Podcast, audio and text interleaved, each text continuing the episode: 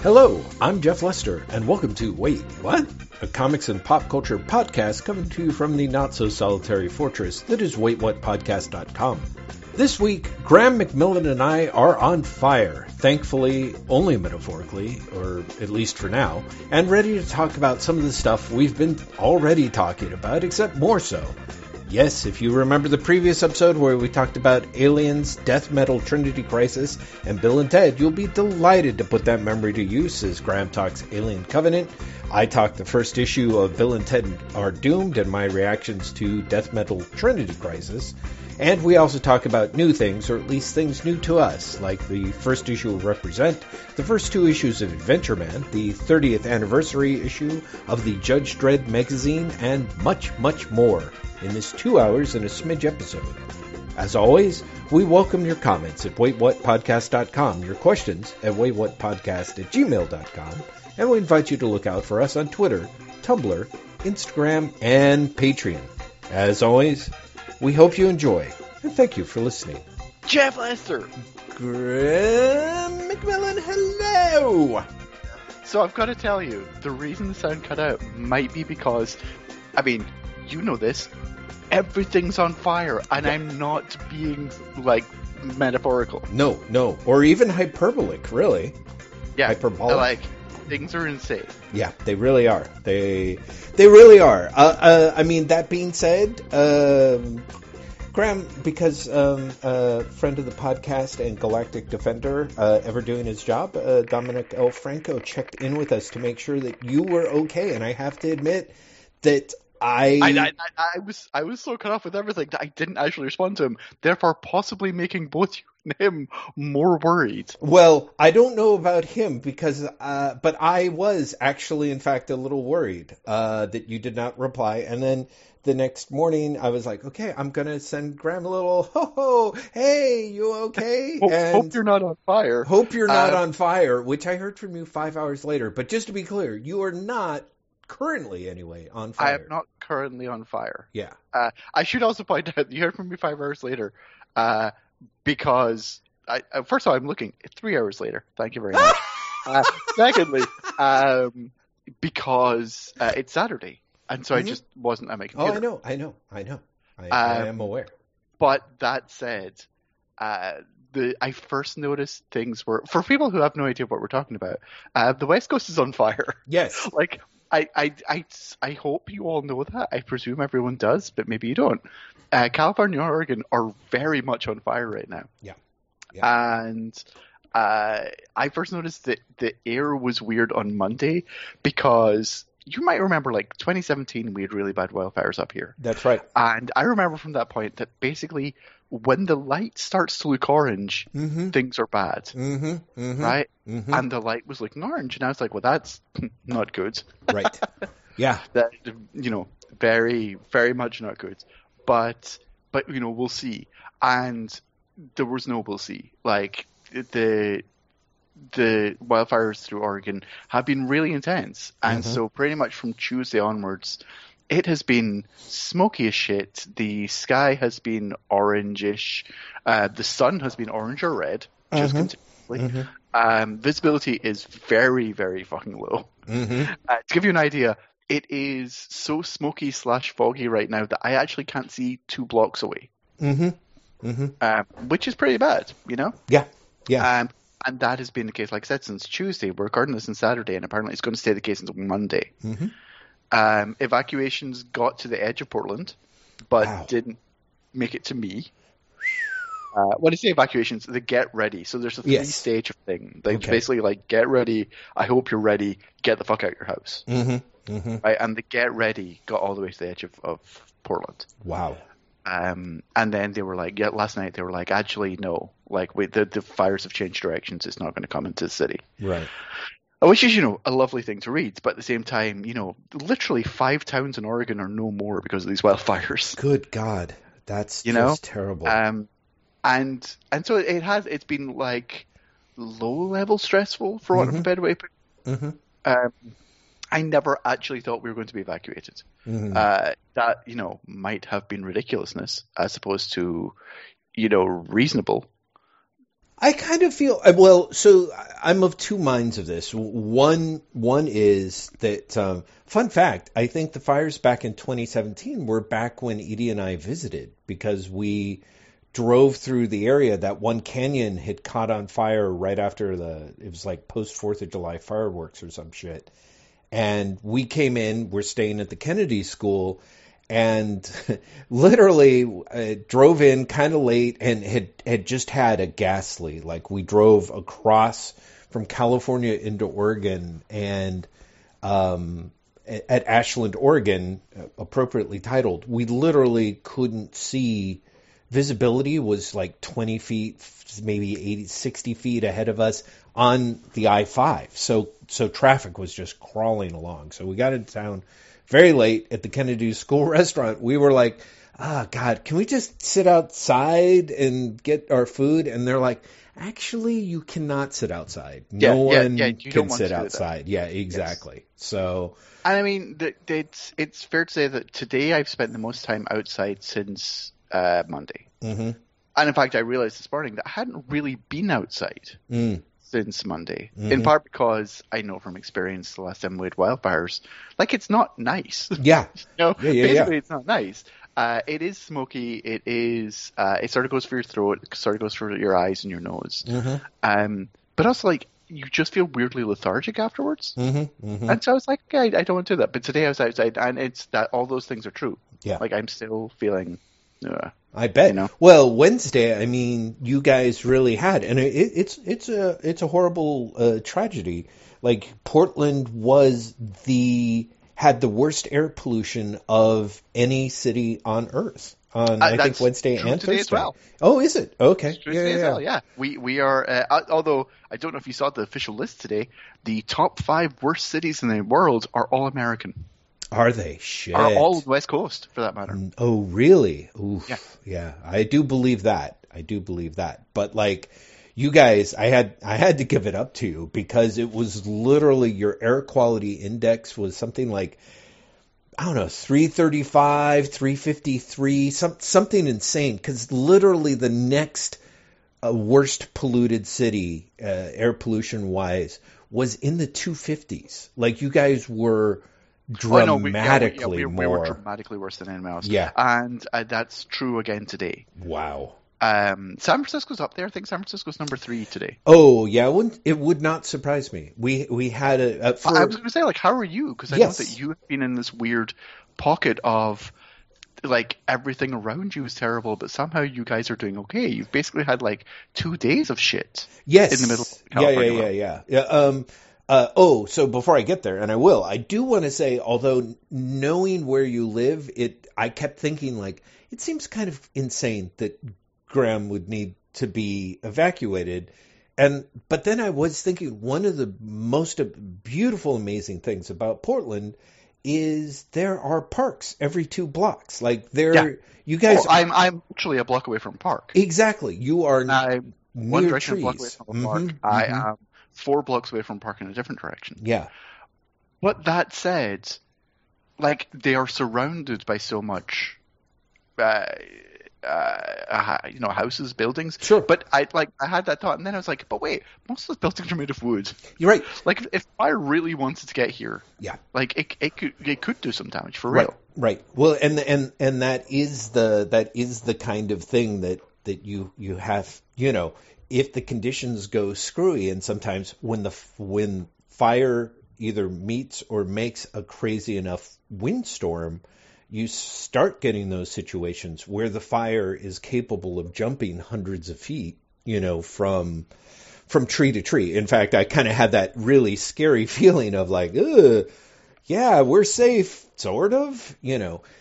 As for us, which is to say, when Edie and I moved here to Moss Beach, we have been amazed at how mild things have been for us, in terms of there was the extreme sort of minor heat wave that hit the Bay Area, you know, over the holiday weekend, and which meant that temperatures here got up to mid-70s, whereas for places like San Francisco or the rest of the Bay Area, it, you know, was shot up into the 90s. And of course, as longtime listeners of the podcast are used to hearing me grouse, most places in San Francisco don't have air conditioning. Most homes, you know, business buildings do, but of course, all those buildings are, there's so many things that are closed because of COVID that would be places where people could flee. So everyone was just melting, and we were fine. When the dry lightning, the CZU lightning complex fires, as I believe they are so poetically named, broke out, there were fires that started 20, 25 miles, well, actually probably 45 miles south of us, started coming north to the point where two towns away from us, or depending on how you count, three towns away from us, were basically given evacuation orders. And so they themselves were on that, like, hey, you guys may have to retreat, evacuate at any minute. Mm-hmm. And, you know, again, kind of like you guys, I've got a really good break in that the wind direction changed. And so the fires went south because they were completely, we were so overwhelmed as far as the firefighters and the areas being just, anyway.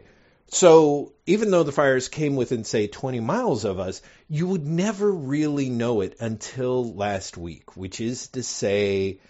Well, that makes me worried. So did you have a terrible last week? What happened? Everything was, I think, more or less fine until we woke up Wednesday morning, and Edie was like, are we on fire? Because there was this heavy smell of smoke. And I got up, looked around. The house seemed fine. None of our alarms were going off. And I opened the curtains, and it was, you know, bright orange, or rather I should say a dim orange. It was a dim, horrible orange. And we were up. We actually got up and went for a short drive to see what everything looked like. And it was somewhat ghastly, but then it proceeded to more or less get worse, which is to say it got... both more orange and more dark. It felt like we were working through the night. It actually literally got darker from the time it was 7:30 to the time that it was 10 a.m. or 10:30 a.m. I see that. I think that would mess me up a lot. Oh, I have to say it fucked me up. I could barely work. And it was interesting because, of course, the rest of the Bay Area had it. Not only that, but the rest of the Bay Area had... ash falling from the sky too, which, you know, at least we weren't being rained on with ash, but it literally, it essentially was one of those situations where I would say the sky ran the entire gamut from, Star Trek Enterprise all the way back to Star Trek original series. Like towards the end there, it was just red, like red and glowing practically. But, you know, it started off kind of yellow, cheap filter kind of thing, you know, so it just kept moving, but it kept the points where it got darker. I just kind of, I could barely function, Graham, I have to say, because it was just the feeling that at any minute, like a fucking meteorite from Mongo was going to strike the house, you know? It's been very weird. It's been genuinely weird. It's been very strange. Chloe's really felt it. Like, mm-hmm. I've low-level felt it all week. Mm-hmm. Like, I've just been off. It's been very difficult to concentrate. Like, it is. It's the feeling, just the feeling that something is wrong. Yes. Right? All the time, like, going off, yeah. Mm-hmm. You don't really think you're going to get evacuated or whatever, but no, like it's something is still wrong, and mm-hmm. you're very present. Something's wrong at all times. Yeah. Chloe again had it much worse. Mm-hmm. Like she really struggled this week because this is the first time she's ever had. Basically, you look out the window and it's orange, mm-hmm. Mm-hmm. right? And that's completely understandable. But there is this weird feeling of everything feels slightly unreal because the sky's not meant to be that color. No, it's, you know, really not. I'm very aware of that. Like, yeah. you're hardwired to know that's true. Yeah. And when the sky's that color, you do spend the entire time being like, am I in a CW show? Right. Like what is happening? Yeah, yeah, exactly. Exactly. It is, and because it was wrong, yeah, it was, if you have any predilection toward anxiety, just gets cranked up exponentially. And so, yeah, it was interesting, since I'm, essentially the head of my department, trying to do, everyone seemed to be doing okay. And considering they were in areas that were either hotter or worse, like, and for those people wondering, sort of unlike Graeme, at least for the San Francisco and the Bay Area, is that a lot of it was smoke from the older fires, the fire from a couple of weeks back and things. The smoke has just sort of been building up, but the pressure fronts changed, and it came in over the coast, over San Francisco, over Moss Beach, and because of the pressure front, it actually packed the smoke more densely down, tamped it down more than it had been. Like in the past, it'd been, you kind of had that sort of semi-unpleasant polluted haze feeling where slightly foggy and you notice there's a bit of a yellow tint to the fog. But Wednesday in particular, it was so, it blocked out the sun. There were 2 points where we saw the sun, and in both of them, it looked like a dull pinkish dime, or maybe not even a dime. It was just the size of a small salmon-colored pearl, and it was just really, like you said, there's something in the way that you're trained to know that it's not right. That's not the way things are meant to be. Yeah, yeah. You just are very aware. Yeah, exactly. It is the strangest thing. I spent more time this week than I probably should admit, being very aware of like how supernaturally stressful 2020 is. In Portland in particular. You have the COVID. You have the protests that turn into riots. Yes. Like, you have the wildfire.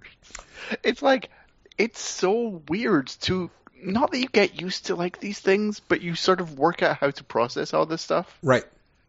Well, then it sort of starts mixing for you in weird ways, right? Because it's like, COVID is horrific. But, you do kind of get used to it in a sense. Mm-hmm. Actually, oddly enough, I'm coming out of getting used to it again. I believe it. Right. I'm back into being like, no, it's actually really fucking weird. But you do get used to it. And then, like, the protest started. And you're like, okay, the protest. Like, I'm there, like, hooray for the protests. Right. And then, like, the federal fucking occupation starts. Yes. People start getting pulled into vans, into unmarked vans. And you're like, okay, again, this is weird. Mm-hmm.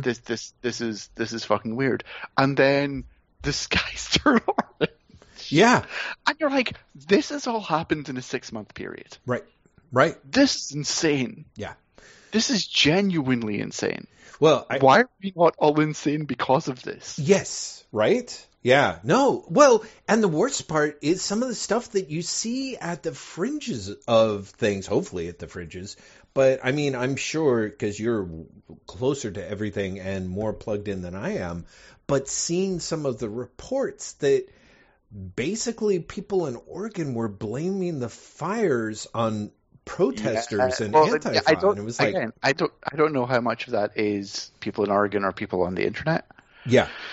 One way or another, yes. Like, they had to put out a statement. The authorities had to put out a statement being like, no, Antifa didn't start the wildfires. Yeah. But like, literally when you talk about things on Fringe, like, we've had the Proud Boys here for a few weekends now. Mm-hmm. Like, literally macing people as they drive around town. Yes. Save the Children, the crazy Save the Children people are standing on street corners, like with megaphones, yelling about how the Democrats are sex trafficking and how that there has to be a coup.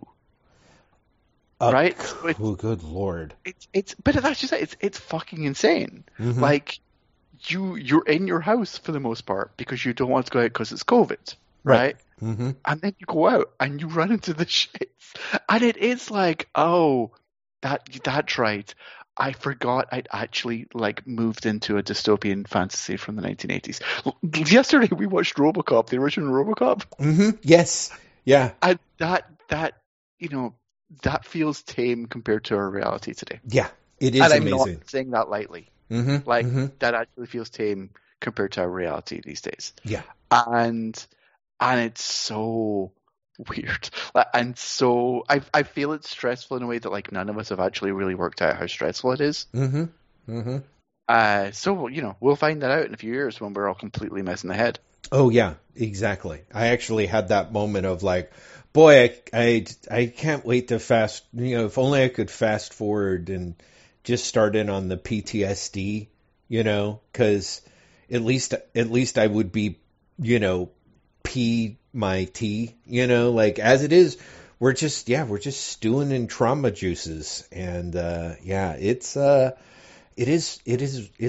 kind of strange. It's kind of strange. I got to admit, for someone like me, who's, older than you by, depending on who you talk to, a little or a lot, I don't think that I was part of the most coddled generation, in at least in the sense of never got drafted, didn't have to go to war, never really. 9/11 was on the opposite coast, there's been a variety of things, but generally a very mellow life. And the idea that now that I'm managed to make it a whole half century, I'm like, man, is this going to be quote unquote my final days? I mean, heaven forbid that, that they be, hopefully they're good and long, but part of me is like, what if I live for another 30 to 40 years and it's all 2020, Oh God, can you imagine? Yeah. Genuinely, can you imagine? Yeah. I mean, in a way I really cannot, but there is, even some of the most insane elements of 2020 get weeded out, there is still the fact that the fires are, a sign that climate change is here. Oh yeah. But if we very much so. I find that anyone who is trying to be a climate change denier right now, yeah, I'd suggest you literally just look at the news. Well, yeah, and the thing that's crazy, but see, that's the thing that I think is crazy or depressing or both is this isn't even quote unquote the worst of it. This is the chickens that have already come home to roost.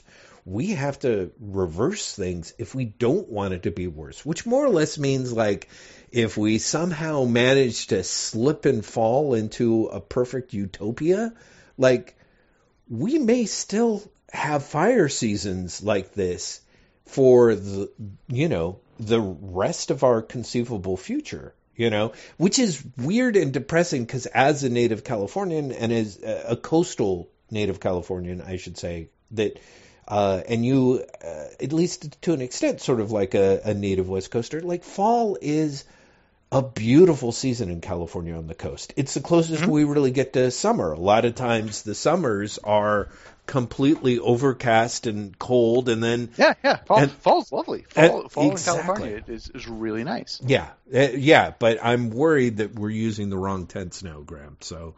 We'll see. And that was a little bit of it. Man, remember fall? Yeah. As we record, and I swear I know we should actually get to the entertaining stuff soon. Today is the 1-year anniversary of the day Edie and I saw this house that we bought. We literally saw it a year ago. Yeah. Wow. Yeah. Isn't that it? I honestly thought it was later in the year. For some reason, I thought it was late October.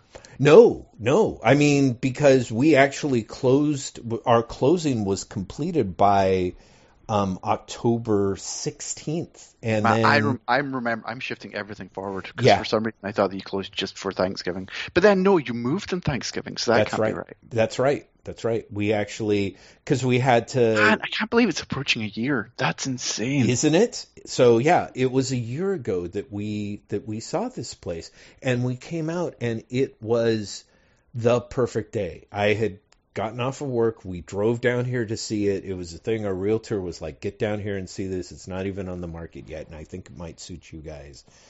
And we drove and we parked and we were here early, and it was cloudless and sunny, and we were here early, so we parked around the corner and we went down to the Marine Reserve.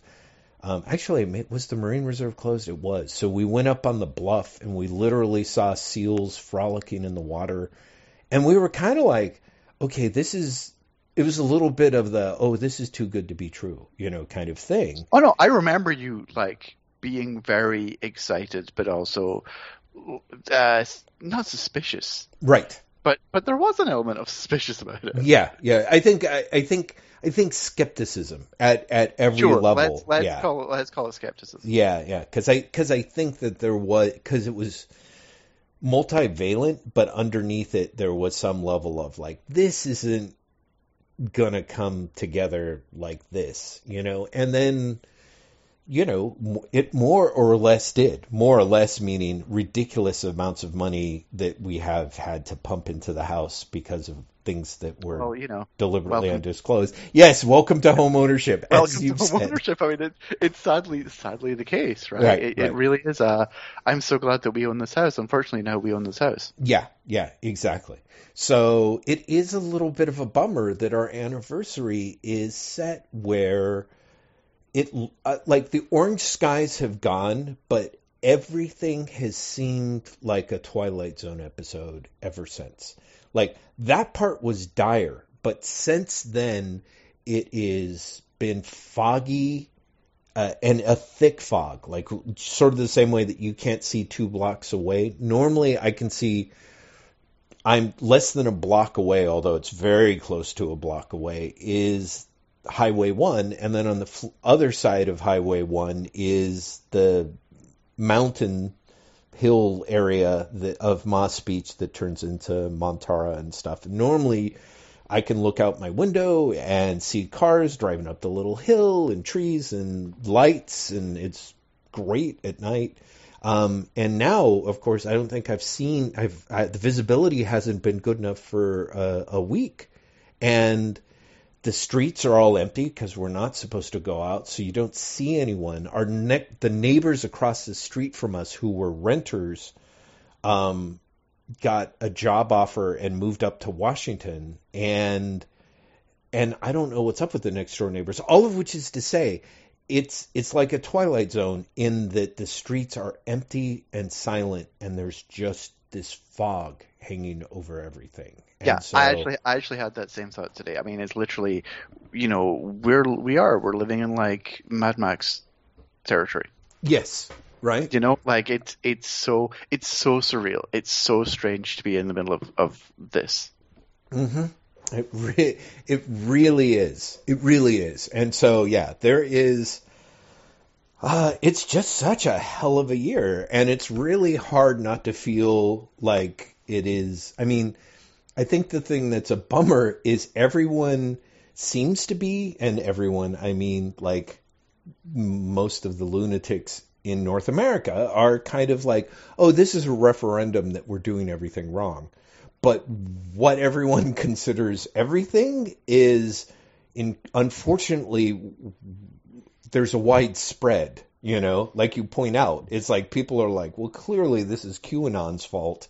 And I'm can't we talk about global warming? Maybe, or well, that's just it. It's everything. Yeah, it's everything. Mm-hmm. I'm reading. I think I told you this last week, or maybe I didn't. I'm reading the Brian Stelter book, the hoax about the relationship between Fox News and Trump. Oh no, you didn't tell me this. It's a very good book. It's a very entertaining book. It feels too long, which arguably means that it should be more interesting. Right. Yes. Yeah. Exactly. But it's one of those things where you can't read it without being there's no way of getting around the fact that like things have been fucked for a long time. That's right. And it's just that, you know, now they're so fucked that it seems irreversible. Right. But things have been fucked for a shockingly, breathtakingly long time. Mm-hmm. And we were all like, it's gonna be okay. Right. Because insert whatever platitude people told themselves. Mm-hmm. Mm-hmm. You know? Mm-hmm. Yeah. Yeah. No. Well, because I think there is a very strong confusion in America about who is supposed to do what. You know what yes. I mean? Like, yeah, and the idea of like fixing it is mm-hmm. also something that I think very few people agree on. Well, I mean, that's the thing. I'm not really sure that is the case. It's kind of like that thing where they talk about like, they used to break out the idea that like, oh yes, you know, there's disputes between scientists about whether climate change is real. And what the dispute meant was essentially 95 or 98 scientists believed in climate change. Yeah, and, yeah, exactly. You and know like, what I mean? Guys yeah. who are like, thinking, and they're like, well, there's a conversation. And it's like, yeah, but there's fucking not, though, you guys. Exactly. And I mean, I think that I assume, is at least part of what's being covered in the book that you're reading. Well, it's yes and no. A lot more of the book is essentially that it goes far beyond that, mm-hmm. right? The book is literally doing the work of the White House to bury stories or to promote false narratives. Right. But also that Fox News is also promoting these narratives to Trump, mm-hmm, mm-hmm. to like it's a loop basically, mm-hmm. right? And that it's an exceptionally unhealthy loop that is not controlled by the powers that be at Fox, because the powers that be, the true powers of Fox, are the hosts, and also that the news side has continually been at war with the opinion journalists. It's like that. It's an entertaining read. It's not necessarily an eye-opening read for anyone that's been paying attention, mm-hmm. but it's definitely an entertaining read. Mm-hmm. Mm-hmm. Yeah, yeah. Well, I feel like that's such a good segue. It's like yes. So yes. Speaking of metafictional narratives, let's talk comic books. You know, but let's talk comic books. Mm-hmm. Yeah. I wanted to know where you were going to go with that. Actually, I'm going to stick with what we were talking about, weirdly. Okay. And stick with a long-time podcast favorite, Judge Dredd. Oh, my. Jeff, this week upcoming, mm-hmm. the Judge Dredd magazine celebrates its 30th anniversary with a new release. Holy smokes. And I am not joking when I'm saying anyone who's been like, Drock, sure, it sounds interesting, but I'm not really sure I want to, like, dive into, 45 years of history. Mm-hmm. This is the issue to get. Mm-hmm. Sorry, I paused because I sneezed. Mm. It's an astoundingly strong issue. Mm. It's really, really good. It has a new John Wagner written strip, which is basically dealing with themes from America. Mm. It has a new series, which is an Elseworlds version of Mega City 1. Sort of reimagined as a noir story in an Art Deco megacity. Wow. It has the debut of the comic strip version of Michael Carroll's prose prequel series, Judges, mm-hmm. which is now called Dreadnoughts in the magazine. Mm-hmm. But it's set 15 years in our future, Jeff, oh boy. As judges have just been set up. Mm-hmm. Mm-hmm. And I am not joking when I say you can't imagine something that feels timelier. Yeah, right. Like, it's shockingly timely. And also really good. It's very good. Michael Carroll is a writer who's been really good for Dredd for a while, and John Higgins is drawing. Mm, wow. And it's really good. There's a new episode of Lawless, which is probably my favorite magazine strip. There's an Anderson strip. There's a new, God, I can't remember the name of it, Deliverance, I think it's called, which is the aliens, but it's the Dark Judges in Space strip. And they always do like an additional, you know, if you buy print, it's an additional graphic novel. Yeah. Or if you buy PDF, like it's just an additional like 100 pages. And that is part one of the 2000 AD encyclopedia.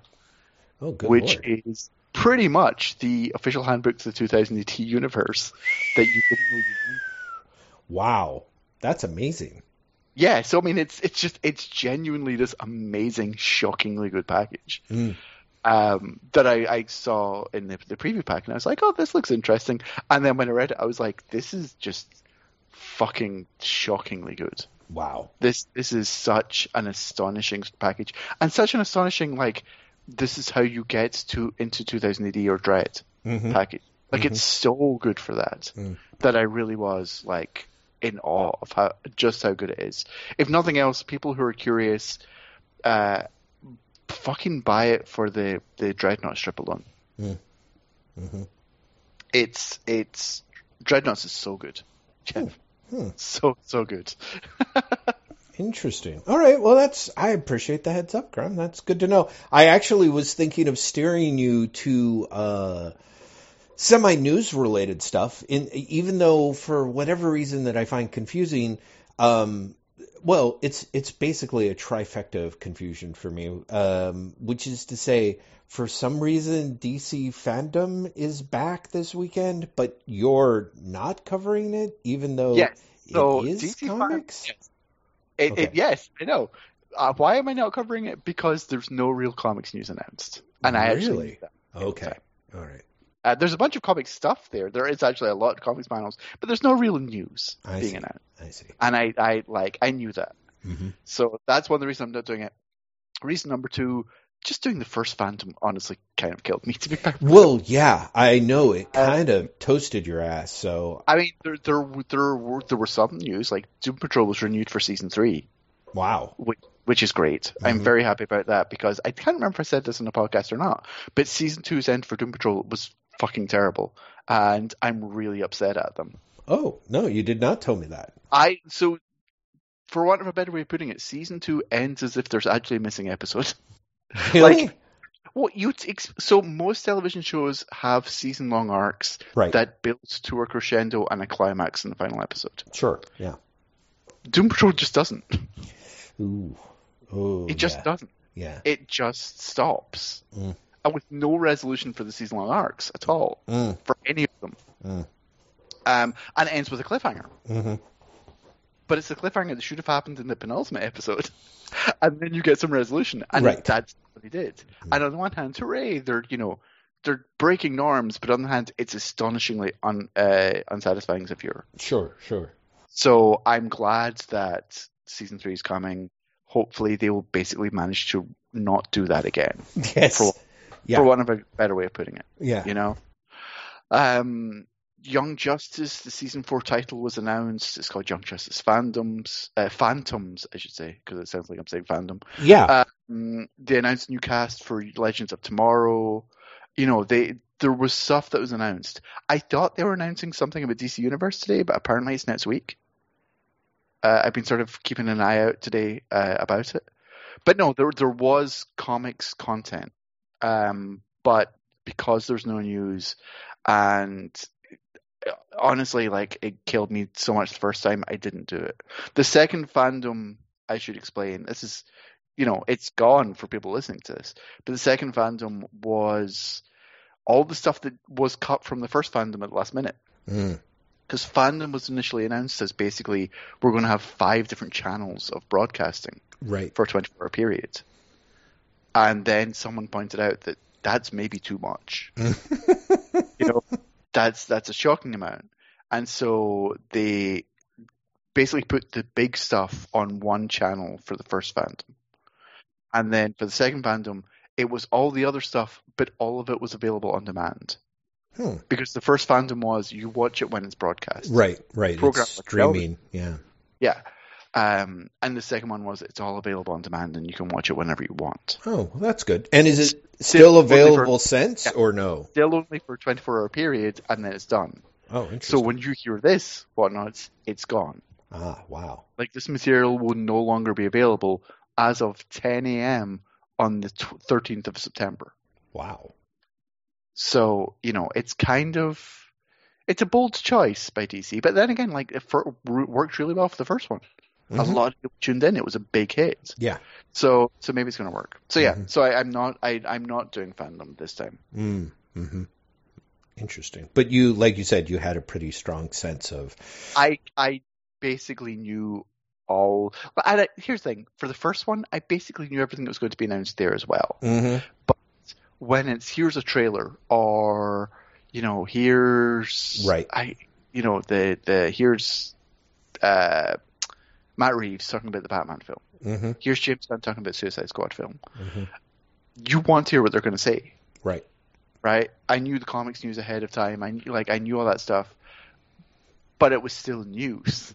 And in the second one, it's like, don't get me wrong, I want to hear Tom Taylor talking about Deceased. You know, mm-hmm. I happily watch Damon Lindelof and Tom King talk about Watchmen. Mm-hmm.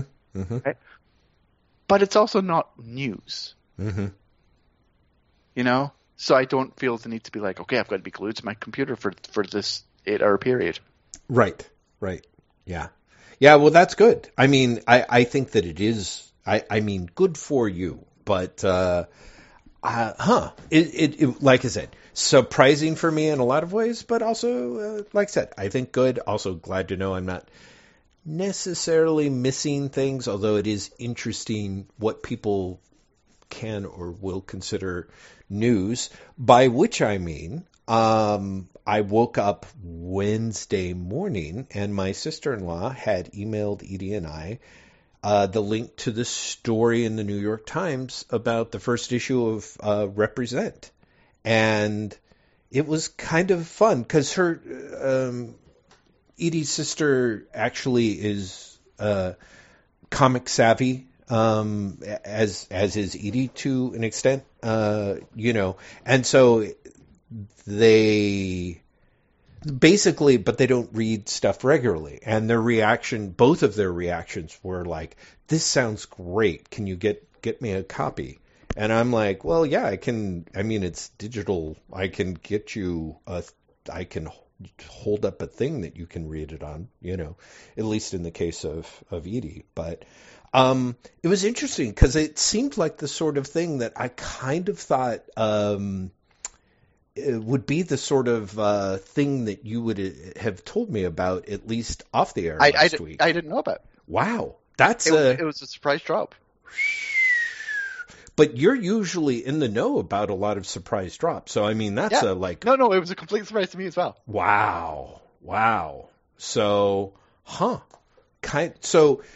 So for those of us who get the chance to get your impressions, not quite in real time, but certainly after the fact, what did you think? What do you think of the whole project? I think it's a great project. Mm-hmm. For people who don't know, Represent is a new digital series from DC that the mission statement is, this is the series to publish creators that don't get published in the rest of the DC line. Mm-hmm. And don't get published in mainstream comics for the most part. Mm-hmm. Which is a good mission statement. Mm-hmm. I wish it was not just digital. Yeah. But I also understand that it being digital allows them to cut costs considerably and be more daring with it. Mm-hmm.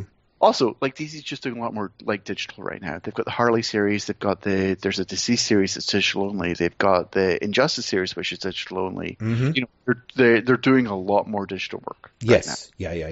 Yeah. So it's not as if like they've relegated this and everything else is real. Uh-huh. The first issue was by Chris Cooper and Aletha Martinez. Chris Cooper is the New York Central Park bird watcher. Mm-hmm. You know, he's writing about that. Mm-hmm. It's fine. It's laudable, more than it's good, I think. Mm. To be completely honest. Mm-hmm.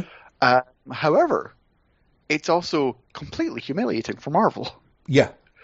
Because Chris Cooper was a Marvel staffer. Right. Chris Cooper wrote for Marvel in the past. Mm-hmm. And here he is coming back to comics because of DC. Mm-hmm. Mm-hmm. You know? And so that's, I would say, an embarrassing thing for Marvel if Marvel gave a shit, but they don't. Marvel gives a shit about King and Black.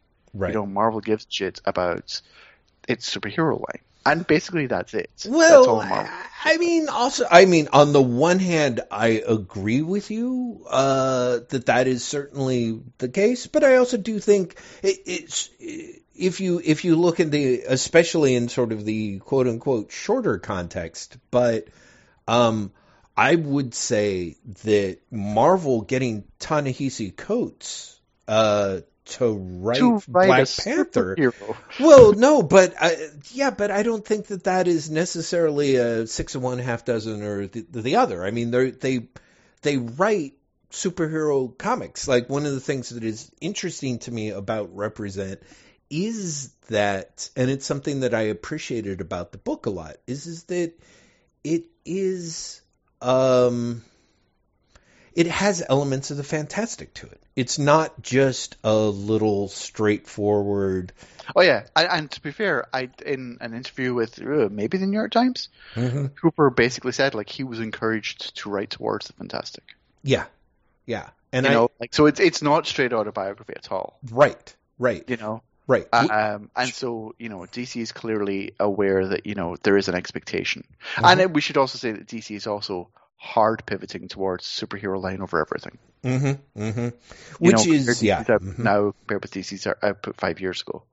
And it's impossible not to see that. So, I'm bitching about Marvel, but it's also true that DC is doing the same thing. Right. Honestly, the thing I liked most about Represent was the text pages at the back. Yeah, right. Where they are very clearly just being like, okay, Breonna Taylor, mm-hmm. George Floyd. Mm-hmm. Like, these people are being killed. These people are being murdered by police officers. And it's unapologetic. It is blunt. And I loved that they did that. Because... it's, it would not only not be surprising, I think it would be expected for DC or Marvel, or for that matter, fucking Image, to not want to make a statement that bold mm-hmm. for fear of upsetting people. Mm-hmm. Mm-hmm. Not only readers and fans, but their bosses, mm-hmm. And I loved that DC just outright put this out in the book. Mm-hmm. I said on Twitter, I wish those pages were in the rest of the books as well. Mm. I wish instead of having the fourth interview with Geoff Johns about Three Jokers, mm-hmm. use that page to be like, hey, I'm glad you liked this issue of Superman. You know what? George Floyd was murdered. Right. Actually fucking stand up for something. Yeah. I don't think that's going to happen anytime soon, but I appreciate that it was there in Represent. Mm-hmm. And it mm-hmm. was the most... interesting, the most worthwhile, the best part of the book for me, to be honest. Mm. Yeah, I can see that. It's part of what I liked. I mean, what I thought was interesting about Represent was how much it had a cobbled together feel to it, and which shouldn't necessarily be surprising because. I would think that it all came together very fast. Together, yeah. Yeah. But so there was a little bit in which it's not sort of the level of traditionally refined product that you're used to seeing from DC. It's not. It really does feel like something that's come from like a smaller press. Mm-hmm. Mm-hmm. In every respect, to be honest, not only writing, but like Alita Martinez's art is, for want of a better way of putting it, bigger than I would expect mm-hmm. Mm-hmm. in mm-hmm. a DC book. Right. It felt like something like more indie, which again is probably a good vibe for that series, especially given its mission statement. Mm-hmm. Mm-hmm. Well, I am of two minds. On the one hand, I think that is a good point. On the other hand, I think that it's a little frustrating to me because on the one hand, you're never going to win over the dickheads. On the other hand, I think that it is, like you said, it's already kind of being corralled off in its own little corner of DC in a way, you know? And the idea, well, yeah, as you point out, those pages are not popping up in the back of Superman. You know what I mean? Like, there's no, but there's also, I mean, depending on where things go from here. Yeah, see, that's the interesting point for me. Like, Daniel Cherry, the new guy in charge, is very outspoken about basically wanting to make these characters stand for something. Right. You know, just this week again, he made headlines because he wrote on fucking LinkedIn of all places. You know, I'm familiar with these characters, you know, I blah blah blah blah, and then he's like, but they've got to stand for something, and they've got to be appeal to a more diverse audience. I'm like, if he follows through on that. Well, yes, but I guess what I'm saying, Graeme, is not so much the diversity of the quote unquote characters, but I mean, like, for example, Tony S. Daniel is a creator of color, you know, like, he is a Filipino American, and therefore fits very nicely. It's hard to imagine someone that isn't more at the center of DC. You know what I mean? Of course, he's now left DC, but yeah. Right. Well, no, exactly. Which in a way is a little, you know, the timing is not great. But there are also other creators of color working at DC that can do products. In other words, I think I would like it a little bit. My only trepidation about Represent is a little bit of, I would like it if it was, you know, established entrenched writers working with new artists and vice versa. You know, the idea that you're like, sort of... I kind of like the new talent, not even new talent showcase, but like diverse talent showcase, which obviously they can't call it that. That's the worst title in the world. But...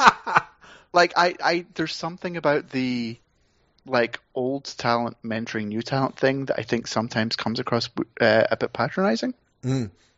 I don't mean it as a mentoring. I just mean it in terms of sales or product or yeah. I mean, just There's a little bit of an idea of that it's all the same. That it's all part of one interlinked thing. Like, sometimes I felt like when you looked at even other variations of DC's new talent showcase, it's like a writer who's in his early stages drawing for an artist who's in an early stages means that there's double the mistakes that are going to be caught, that are going to get over the transom.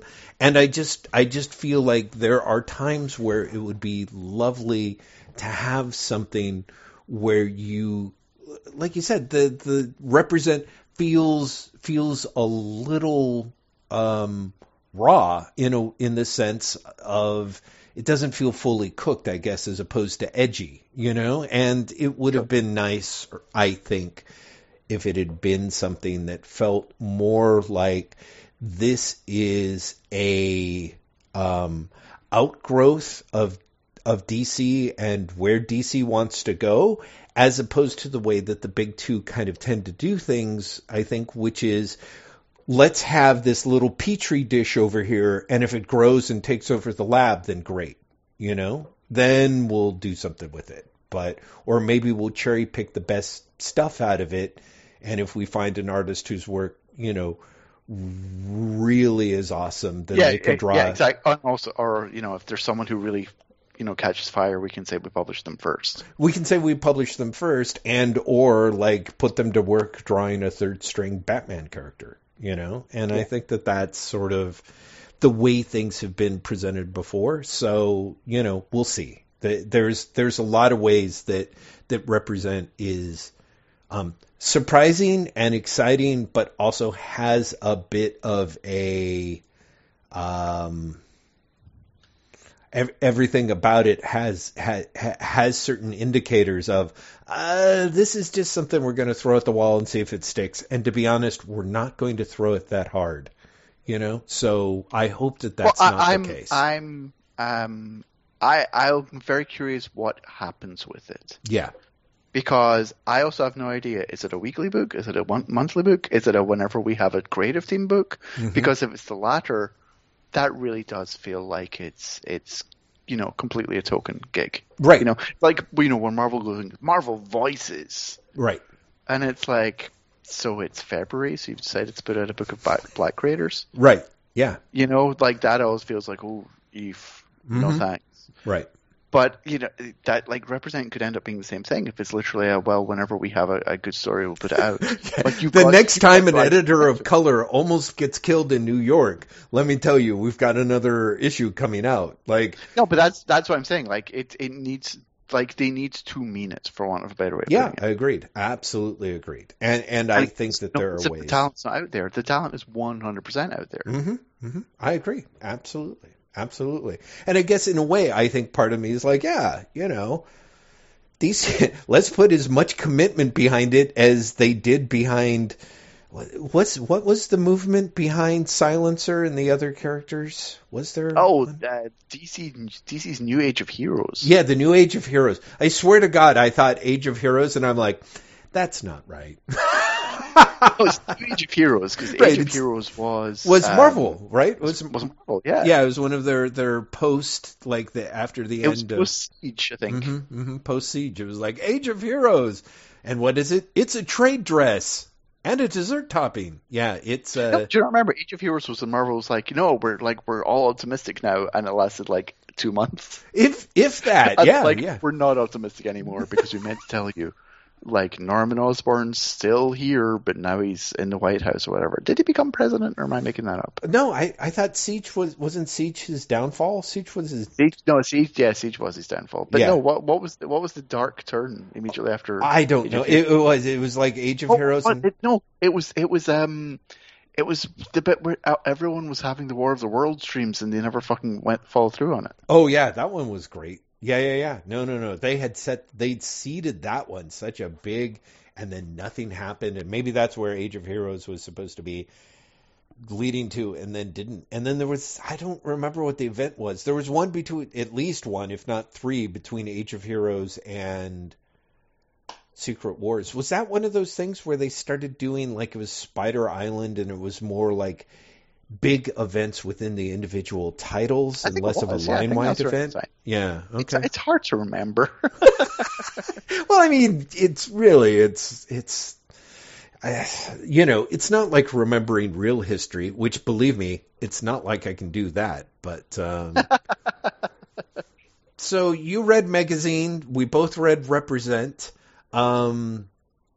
I read Trinity Crisis after your description of it. And how did you feel about it, Jeff? Well, I have to say, back there. Well, what I thought was interesting is I really did think that you were absolutely right in that it did not. It was way more central than a sort of tie-in book would be, and I would have totally ignored it. Like, I think I ended up...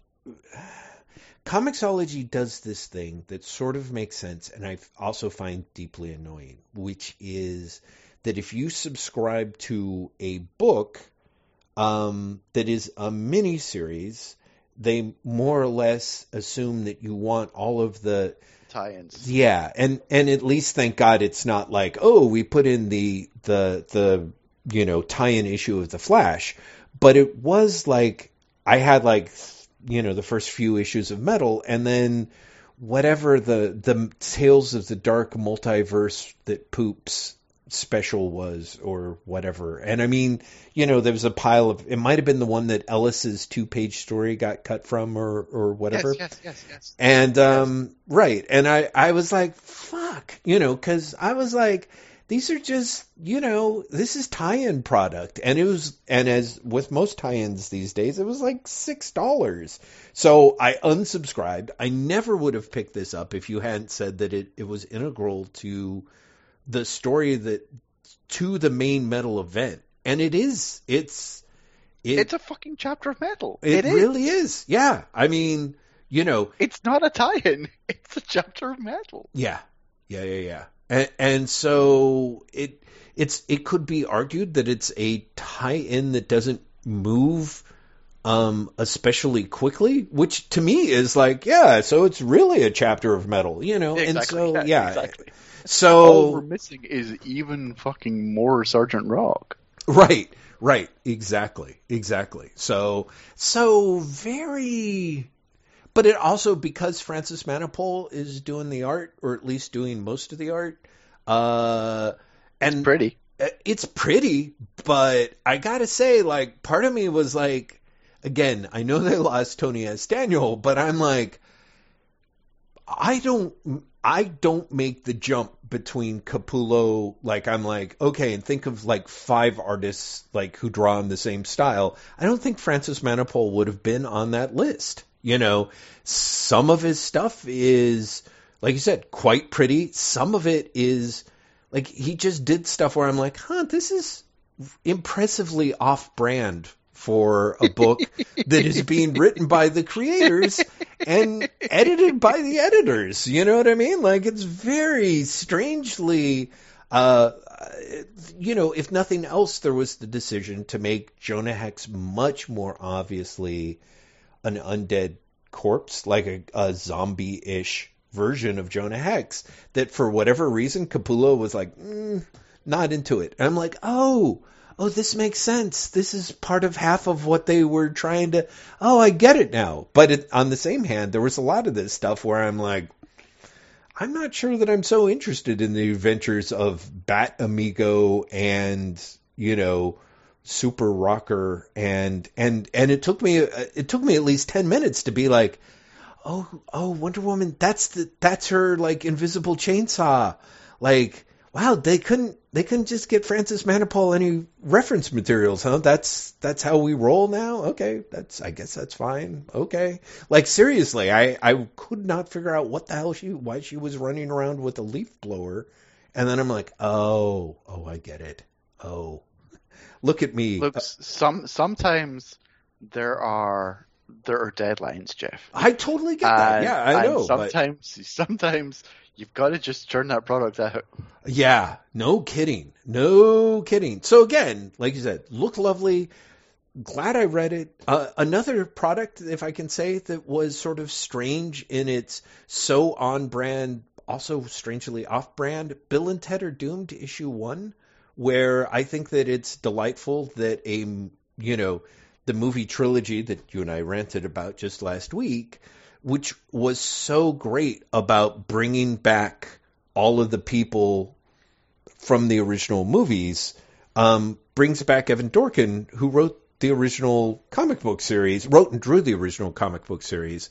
He does the cover, and then Roger Langridge does the art. Which is such an odd choice. I love Roger Langridge a lot. Yeah. I don't think I ever would have thought Roger Langridge as an artist for a Bill and Ted series. I know what you mean. And part of me is like, I kind of see it, and I kind of am deeply confused. Because again, there's sort of, well, yes, I do. This is certainly the Muppets Bill and Ted, you know, and everybody's recognizable. And again, like, I just kind of don't. It's just such a weird chalk and cheese kind of thing. Like, was it just kind of like they were like, half of editorial was like, I want Evan Dorkin to write and draw this, and the other half was like, I want Roger Langridge to write and draw this, and somehow this was their compromise? Yeah, exactly. They're like, we'll compromise, you know. It would be great, actually, if the next issue was written by Roger Langridge. And yeah, exactly. I'm like, that'd be awesome.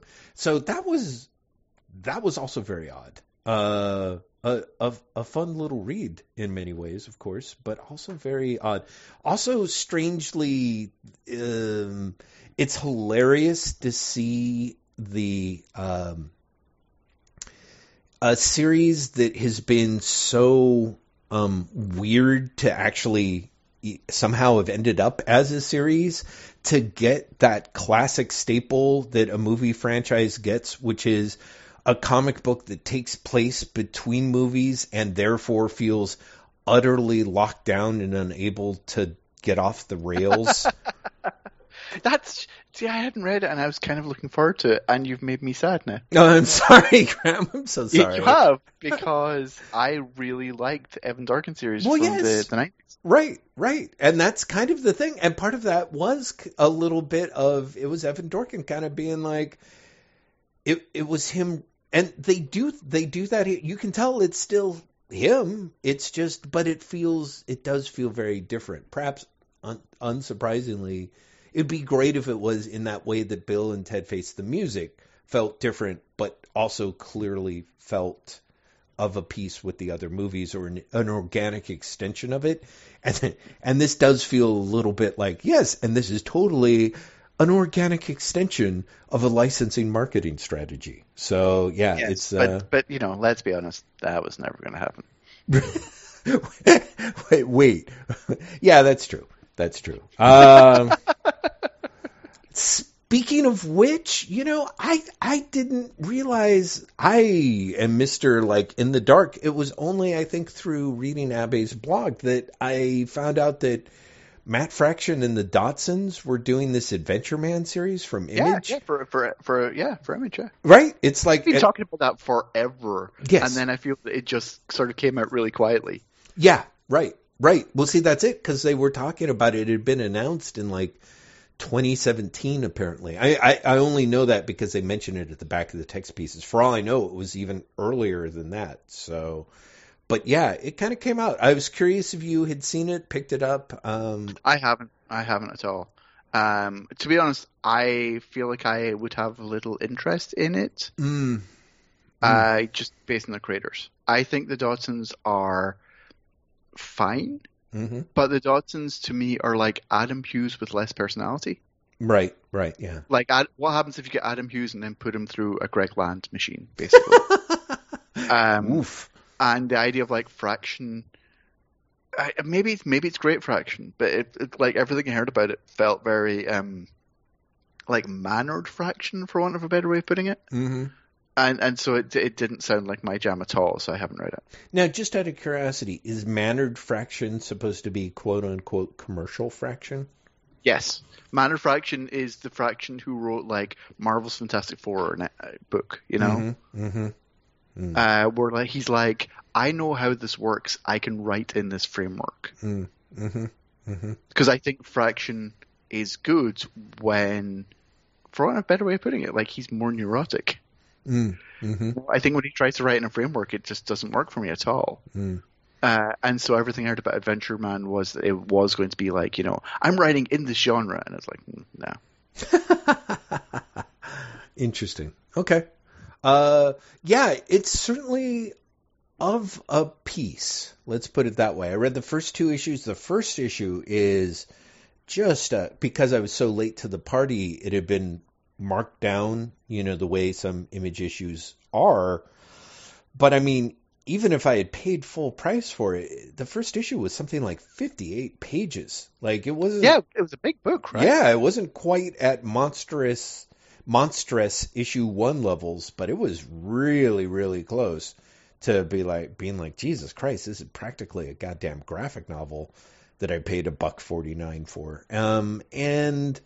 And it's interesting because it's very much it's Fraction riffing on the pulps and very specifically riffing on Doc Savage, which is, you know, kind of a weak spot of mine. So some of the stuff where the Dodsons are drawing the Savage pastiche is really neat, I guess. And then where Fraction goes with it is, it's interesting that because in the back, he's very much like, yeah, this is me just trying to write by the seat of my pants, and just, you know, us making up just tons of back material and figuring out like not trying to second guess how it's going to come together. And in a way, part of me is like, okay, those I think would be really good steps for Fraction. Although I feel like Fraction's problems are never in the early stage of the game. You know, the second guessing really comes the longer each issue goes on, I guess, you know? But yeah. I think the thing that really sort of struck me, I think I started saying it, it's definitely of a piece, which is to say you read the first issue and maybe because maybe it really was written back in 2014, 2015, but like, you know, the beats of the story, I guess. Like, I'm kind of like, oh, they're doing this, so they're going to have to do this, but is it going to be that? And then it's that. And so that is a little bit of a bummer. Is that, how much of that is, for want of a better way of putting it, Fraction writing again? Like, I know how to write this type of story. Well, or like, is he trying to zig and one way and zag, or is he doing just the opposite? Is he going, well, no, this is the story where you zig? I guess what I would say would be that it depends what you're expecting. Sorry, I'm sort of trying to put together the thoughts, which entail a lot of what was right now. If it were a matter of Fraction doing the zigs and zags of a pulp pastiche, that would be one thing. But what it is it's the zigs and the zags of people writing about pulp in the 21st century, which is to say from like page 3 or 4 where you're introducing all of these characters and it's set back in the golden past of the 30s or 40s, you just know that's not where it's going to end up. And part of that is a little bit the cover, and part of it's just, I was like, oh man, please don't have it be that this is the, you know, that what we're seeing is in fact the final adventure of the crew, and then we're going to flash forward to a bunch of people who are seemingly unconnected who discover their connection to this legacy. And I mean, it really does like dot, dot, dot, dot, dot, dot, dot, dot. The thing I was going to say, how much of it reads like Ellis? No. Ellis is actually the wrong. Interestingly enough, because of how tight he is tied to Fraction's early stage of his career. Honestly, it reads a lot like what was Joe Keating's photographer image book? Oh, Shutter. Yeah, it reads a lot like if Shutter was a Michael Chabon novel, essentially. Oh, that's hilariously, you added Michael Chabon, and I was like, oh, so it's a Matt Fraction book. Right. So yeah. So Shutter, I was like, I did not expect you to say that. And then as soon as you said Michael Chabon, I was like, okay, that makes perfect sense. Yeah, exactly. And I think I've seen elements of that. I know there's definitely a mutual admiration society there, but the first 2 issues of Adventure Man are very much Fraction at, I would say, his most Chabontastic, which again is not necessarily bad, but I think in tandem with that, exactly that element that you nailed down about the Dodsons, it kind of has a derivative of a derivative feeling to it. Like, the book really does feel like, oh, if this had been Adam Hughes drawing Michael Chabon's blah blah, that would at least feel... it'd be somehow exactly the same, but you would get less of that kind of warmed over leftovers feeling, I think. Which I think admittedly is a very hard feeling to avoid in just with that concept, yeah. Mm-hmm. Yeah, I mean... Like even the idea is like, well, I've read that before. Mm-hmm. Well, yeah, exactly. I mean, that's it. The thing that's funny is again, I thought of Shudder, but if you read that first issue, you're like, it's kind of everything. It's got more than a little bit of that second issue of Multiversity, God, I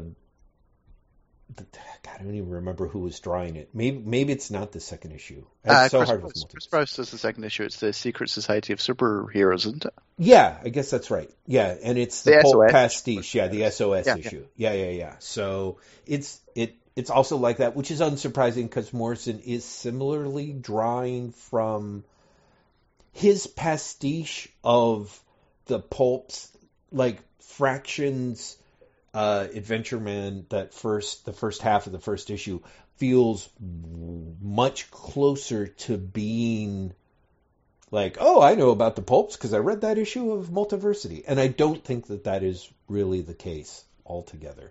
But there is a little bit of a... Anyway, kind of a bummer because I was like, oh, this is certainly a lot of product and it looks lovely and it passes the time. But it also, like I said, between all of the various feelings of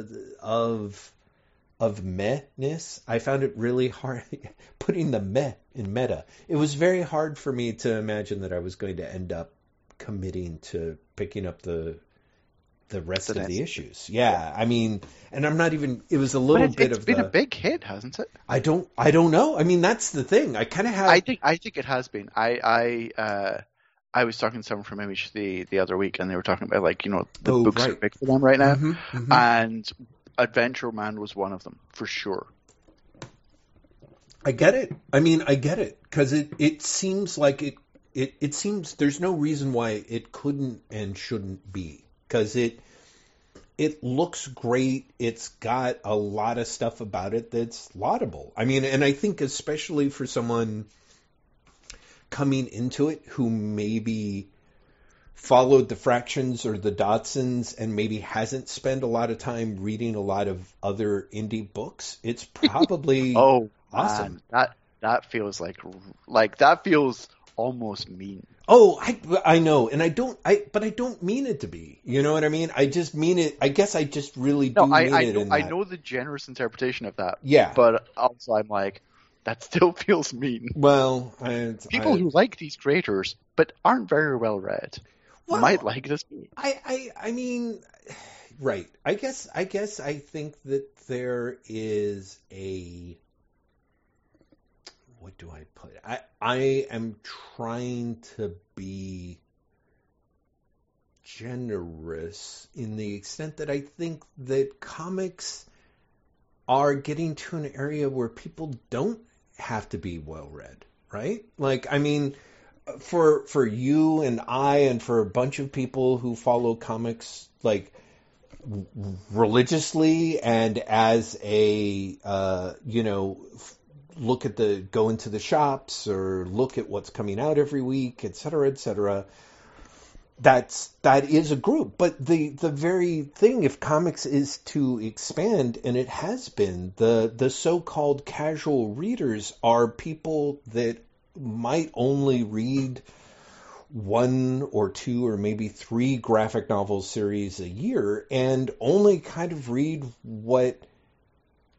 Like, they're open to the idea of comics, but they have understandably no compunction to put a ton of energy into it, right? So sure. And again, like, why should they? Like, this is surely the win that we want, right?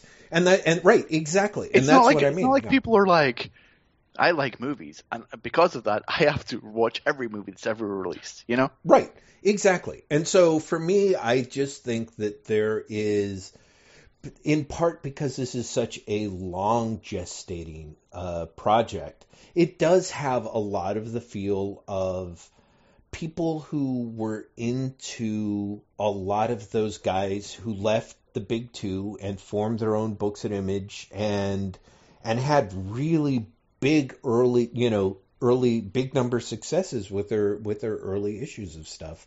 God, it's amazing how much that sounds like the original Image founders. Yeah, I was gonna say, I actually thought for a second you were talking about it. Yeah. No, I was thinking very much of when, Fraction and Gillen and Aaron and a whole bunch of those guys were kind of like, okay, we're going to move over here.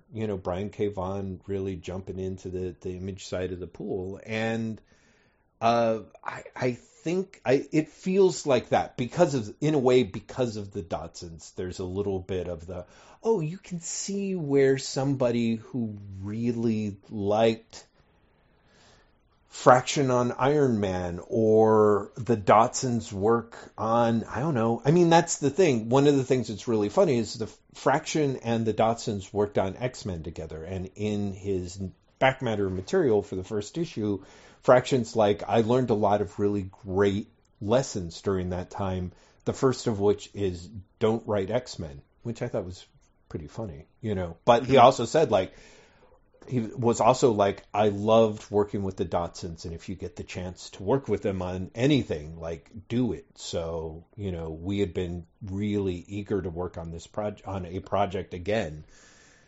Again, all of which I believe. But so there is a little bit of that idea of like, this feels like a crossover book, and it feels like Fraction at his, like you said, the matteredness is of a different type, is of the, I'm writing something that is going to be a crossover book.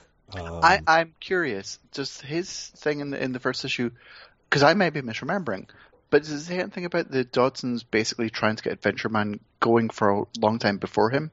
Because I seem to remember they'd been working on this for a long time before Fraction's name wasn't attached. Let me see here. Because it is... I should know that. And it might not. That might not be there at all. Yeah, I don't think so. I mean, the thing is he's talking about, he certainly makes it sound like his ideas for stuff were coming up around 2009. And so that, in terms of having some of the characters along the idea, and then he's like, the earliest document I can find in the Adventureman file is dated in 2009. I left Missouri for Oregon with blah blah in my back head and Adventure Man taking root in my head. So I knew right away this was a world the Dodsons and I could live in and make a meal out of and tell as many stories about this adventurer reborn as we wanted for as long as we liked. And yeah, it you know, so I can't tell. It doesn't seem like it, but, you know, it may be one of those things where each of them had different elements, and then, you know, they Reese's peanut butter cupped it together, which I'm very excited to turn into a verb and hope to use as much as possible verbiage-wise. If only because I feel like a Reese's peanut butter cupping is such a strangely salacious gerund. I'm come to think of it, I think the phrase strangely salacious gerund is a phrase that I would like to work into my everyday patois as much as possible. Graham, I think you have to derail me before I follow this loop to its natural end. I love the little strangled sound at the back. I don't know if that was you sneezing and muting not in time or... Hello? That was hilariously me coming off mute as I was also coughing, and then I accidentally put myself back on mute. Good job, me. Well, I'm going to cough again. Hang on. Okay. Because I have to say, I was like, oh, great. I made you like choke at the impossibility of stopping me as I went into a recursive manic terror, which hopefully will be the name of this episode. I'm not sure. Recursive manic terror. Hey, Jeff, so... As I think I said last episode, Chloe and I are working our way through the Alien films. Yes. And we've actually we watched Alien Covenant today, and so we're done. Ooh. But because of that, I said I was going to read the Dark Horse Alien comics, or yes. Aliens comics. Mm-hmm. And let me tell you, after reading the first omnibus, which is the first three miniseries, that's definitely some comics that came out in the early 80s, or the late 80s. I did not know, because I haven't read them since I read them originally when they were coming out.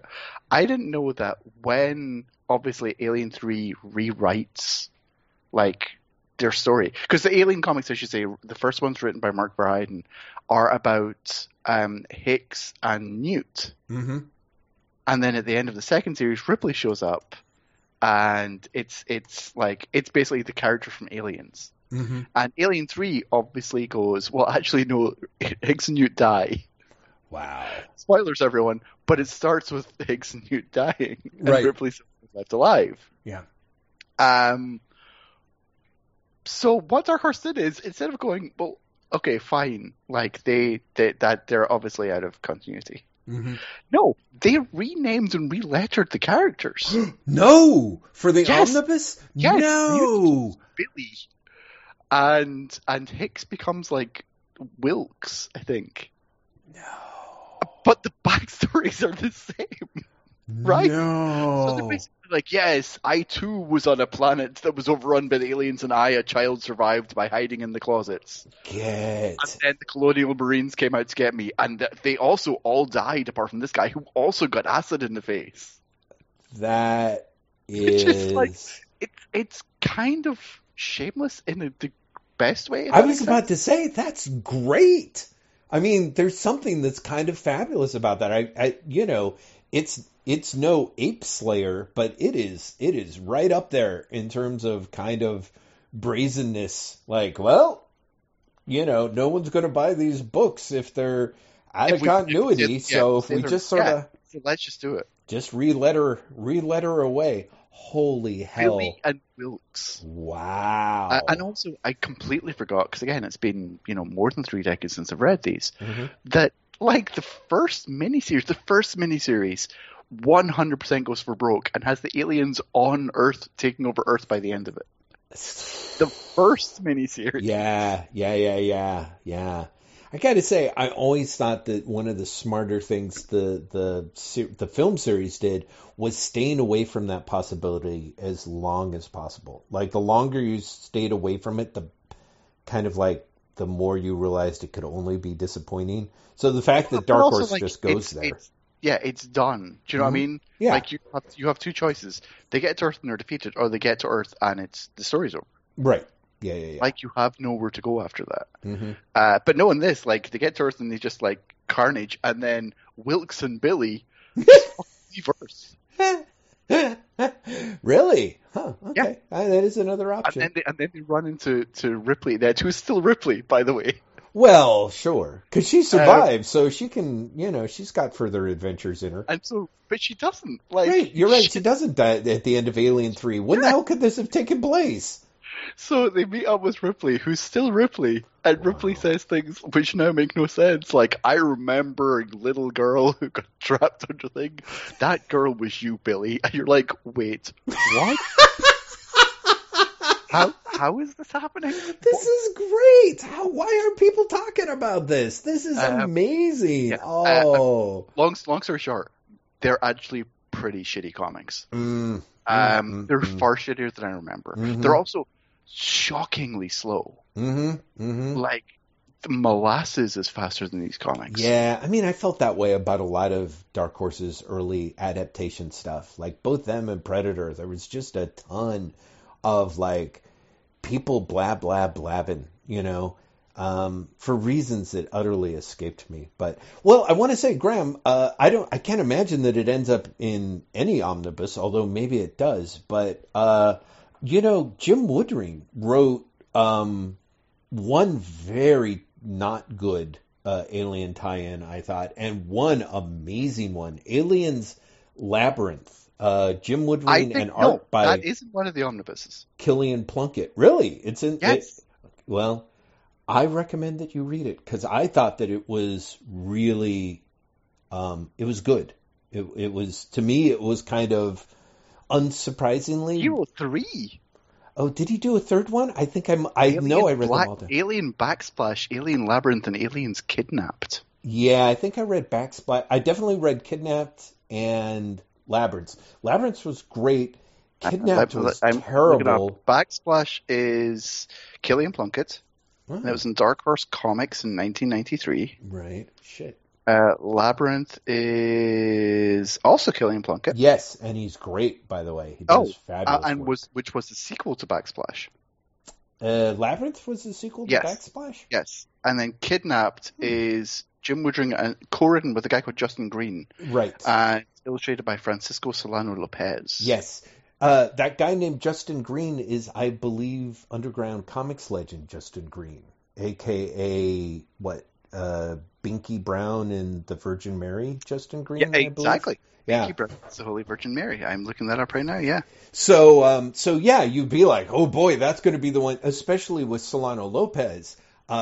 It looks gorgeous, but it's just a piss take. It's just kind of a crazy, like, hey, I don't even remember. I feel like it's basically Woodring and Justin Green, I think, kind of doing the riff on what if we did our version of Mark Twain's, the celebrated jumping frog of Calaveras County, except the frog's an alien. Like, it's really, which must have really made everyone laugh when they made the pitch, but the comic is pretty terrible, I think.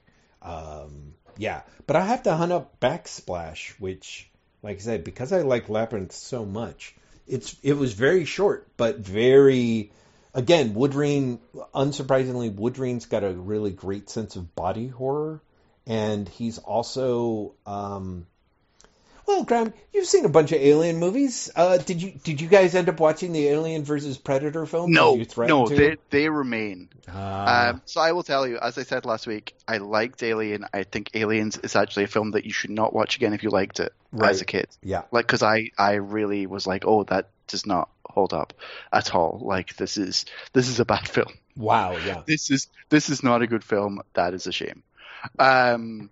Alien 3 was more interesting, but still not good. Yeah, yeah. And Alien 4 is shockingly bad. Isn't it? It's such a shame. I likened it to a Mountain Dew commercial from that same era. Or, an Image comic. Mm-hmm. Mm-hmm. It's really bad. The most interesting thing about it, and this is not a compliment, is that you literally see Joss Whedon go, oh, I know how to do Firefly. Interesting. It's literally it's literally him working out the mechanics of Firefly. But the dialogue again, while I still think the dialogue in Aliens is maybe the worst in the series because it's so bad, the dialogue in Alien Resurrection is just terrible. Terrible in so many ways. Well, I think... because they try and have, Ripley be a badass. Right. And not only is the dialogue terrible, but Sigourney Weaver seems to be, the most bored person in the world reciting it. Yeah. I think one of the things that is super... I mean, there's a lot of strikes against Alien Resurrection, and, I gotta tell you, that was an experience in watching my expectations deflate in real time in the theater. It's one thing when, you're kind of like, oh, and it's another thing when it's this is the only feeling that I'm having, and it is so large as to be, trackable. As it goes along, I think part of the problem is the director who they got, who is the absolute fabulous... director of Delicatessen and City of Lost Children. City of Lost Children and Amelie, yeah. Yeah, ends up doing this and clearly had kind of, it seemed like maybe there were ideas he wanted to do, or maybe it was the biggest paycheck. But I think the two big problems were he either did not have enough English to really... guide the actors in terms of what he wanted from their performances, or didn't really know or didn't care enough. But the performances are really terrible in it. Yes, and it's everyone is bad in that film. Yeah. There's not one good performance in that entire film. Well, I thought the French actors from his previous films were okay. They're okay. Yeah. But the best you get is okay. Well, there is not one good performance in that film. Yes. And there are some really bad performances. Yeah, it's a bad film when... what's the name of the guy who played... Ron Perlman. Mm-hmm. The guy who plays Hellboy. He comes across as being too broad even for Ron Perlman. Right. Exactly. Yeah, all of it is just kind of There's a way where if you had taken the cast from 4 and then basically given them the director, David Fincher, from 3, I think it could have been a lot better, or at least a lot more interesting, I guess. But as it is, yeah, that movie just, oh God, it was bad, wasn't it? It's like those, it's like a when you watch those fast motion videos of watching sandcastles get eaten away by the sea in real time, you know? It's just like, oh. It's so shocking. It's the one that we almost stopped watching. I bet. I totally bet. No. And then we went on to Prometheus and Alien Covenant, which I liked before, and I like much more now. Covenant or Prometheus or both? Both. Oh, interesting. Okay. I actually really like Covenant today. Yeah. I really like Covenant today. I still haven't seen it.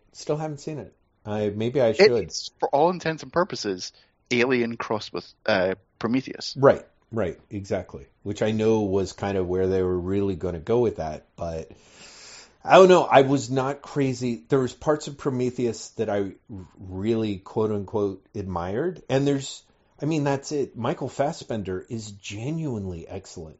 Yes. Just doesn't.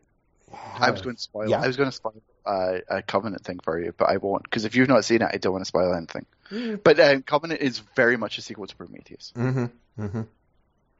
Yeah. So I heard, and I forget because. Does Lindelof has his hand in Prometheus? Lindelof writes Prometheus, right? But does not write Covenant, or does not write Covenant. Okay, right. Covenant is, I can't remember. It's two writers. One of them is Michael Green, who also wrote Blade Runner 2049. Oh, interesting. And I can't remember the other one. Is okay. Huh. So you like them both, and Covenant worked. Do you have a one above the preferred above? Yeah, I actually think Covenant, mm-hmm. but also Covenant. Covenant only works because you've seen Prometheus. If that makes sense. Yeah, no, totally. Yeah, huh? Well, interesting. But I think Covenant is better. But again, Covenant is, and I think it must be deliberate, Alien. Mm-hmm. Like to the point where they actually lift dialogue from Alien, so it's got to be. Wow, really? Yeah. Which is something I missed the first time around, and I only caught this time because I saw Alien last week. Mm-hmm. Mm-hmm. But also the funny thing about Covenant is because Chloe hadn't seen Covenant before, and she's like, "Is that Danny McBride?" And yes, it is. It is Danny McBride in a rare dramatic role. You know, McBride, I think. I want to float a theory, Graham. Two theories, and you feel free to blow holes in them as large as you want.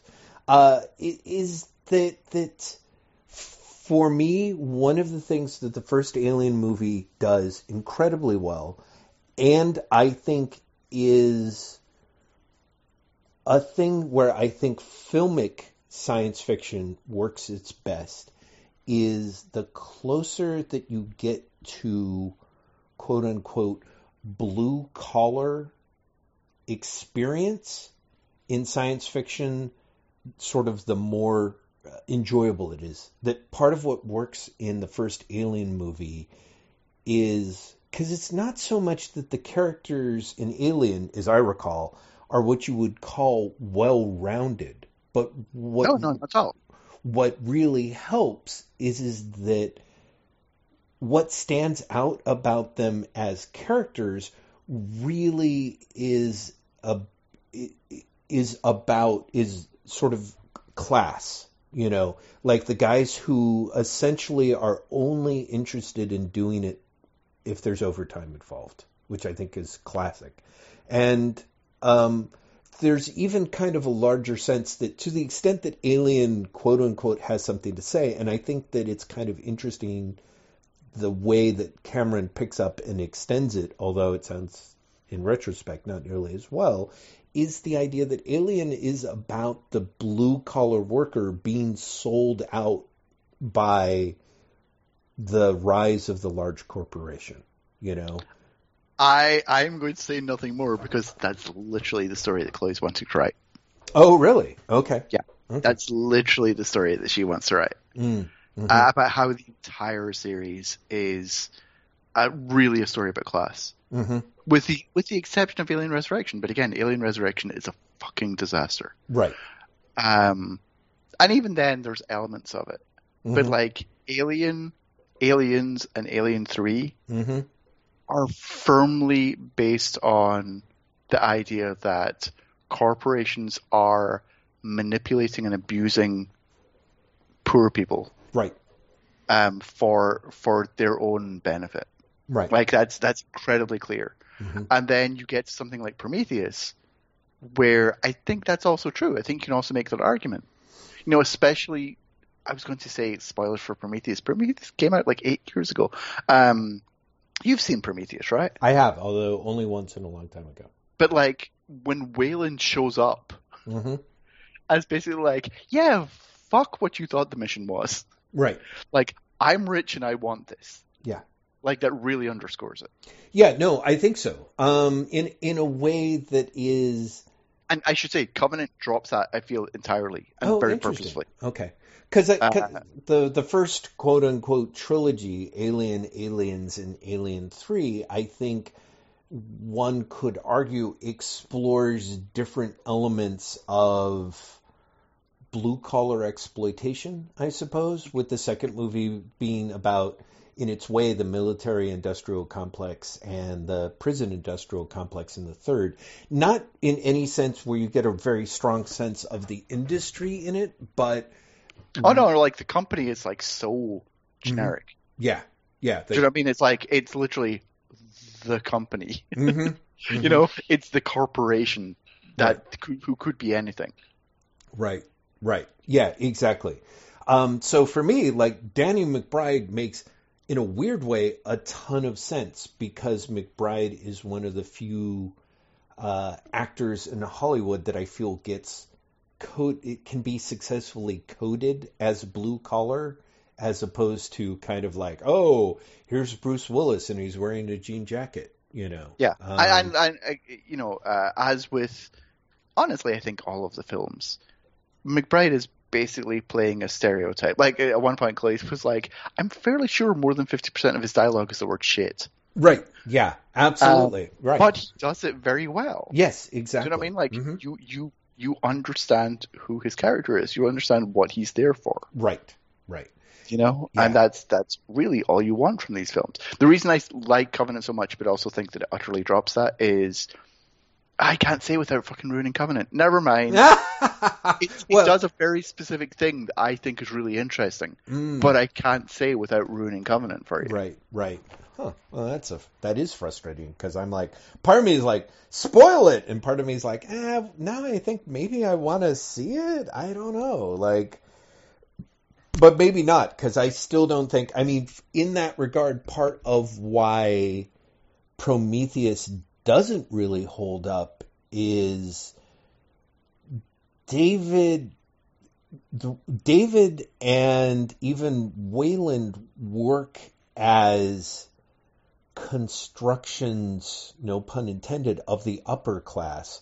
But again, to me, that all of the characters in Prometheus at the level of like were...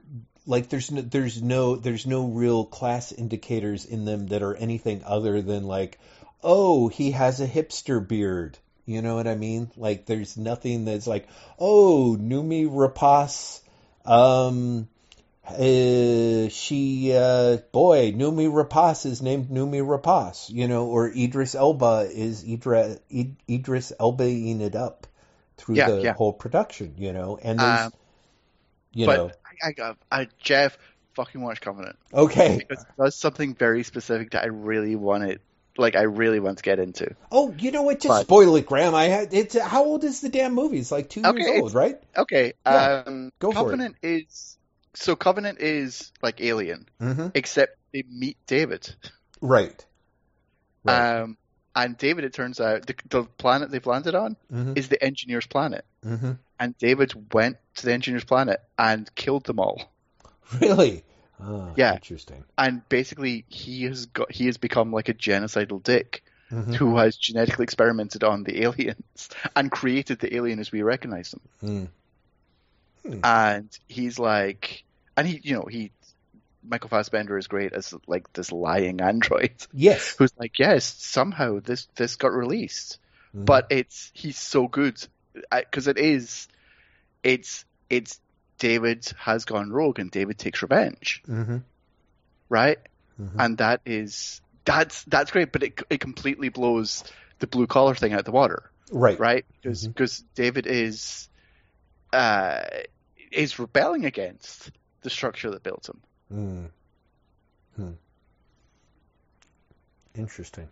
Well, I wonder if that is it's Scott's way of talking about kind of arguably one could say maybe the way that the tech industry, disrupted traditional corporate roles, but really just ended up taking it and making it more monstrous, like literally makes that more explicit that what you have from sort of the stodgy, don't care about humanity version of the early Weyland Yutani Corporation, essentially David becomes, Facebook, where it is not just a disruption of those former corporations but also is interested in kind of the active cultivation of destruction, for his own ends. Maybe. I don't know. It's just, I end up really liking it. Well, I'm glad. I really do like it. Again, Fassbender plays another android in it. Oh, right. Which is something that's quite fun. That would be he basically plays a good guy android and a bad guy android with different accents, which is particularly fun. Oh, that's great. That's great. Yeah, I do think that the promo advertisement, faux advertisement for David that I think I watched it's still like the greatest thing. Yeah, right? is I would have to say. Arguably my third favorite Aliens movie, I would say. Yeah, basically. So. No, I feel there's so much in there, Mm-hmm. But it does, if there is an overarching story of like class in Aliens. Mm-hmm. Mm-hmm. I feel that Covenant, it very intentionally drops it. It intentionally drops a lot of it. Hmm. Like it drops the chest burster alien. Mm-hmm. It drops the alien as you know him right up until the end of the film. Hmm. You see basically different variations. Mm-hmm. Because the idea is, of course, they're like it's a biological weapon that is evolving. Mm-hmm. Mm-hmm. Right, and it's Scott has repeatedly said, I think all those like the facehugger and the chest burster and the xenomorph are all played out. Mm-hmm. And I think he shows that. Like Covenant is almost an anti-alien alien film. It's very much, like I said, a sequel to Prometheus. Mm-hmm. Mm-hmm. But also being like very much a prequel to Alien. Right. Which... And also a remake of Alien. I'm sorry, and also what? A remake of Alien. Mm. Wow.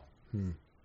Yeah, I mean, that would, of course, it wouldn't surprise me. One of the things that's really fun about Prometheus is how much, as you may recall, when first Alien came out, I don't even remember if it was Scott as much as maybe some reviewer, but they more or less said, like, Alien is like a haunted house in space movie. Alien slasher movie. Yeah, well, yeah. I think so. I think that's actually a really good way to put it. Well, I mean, again, yes and no.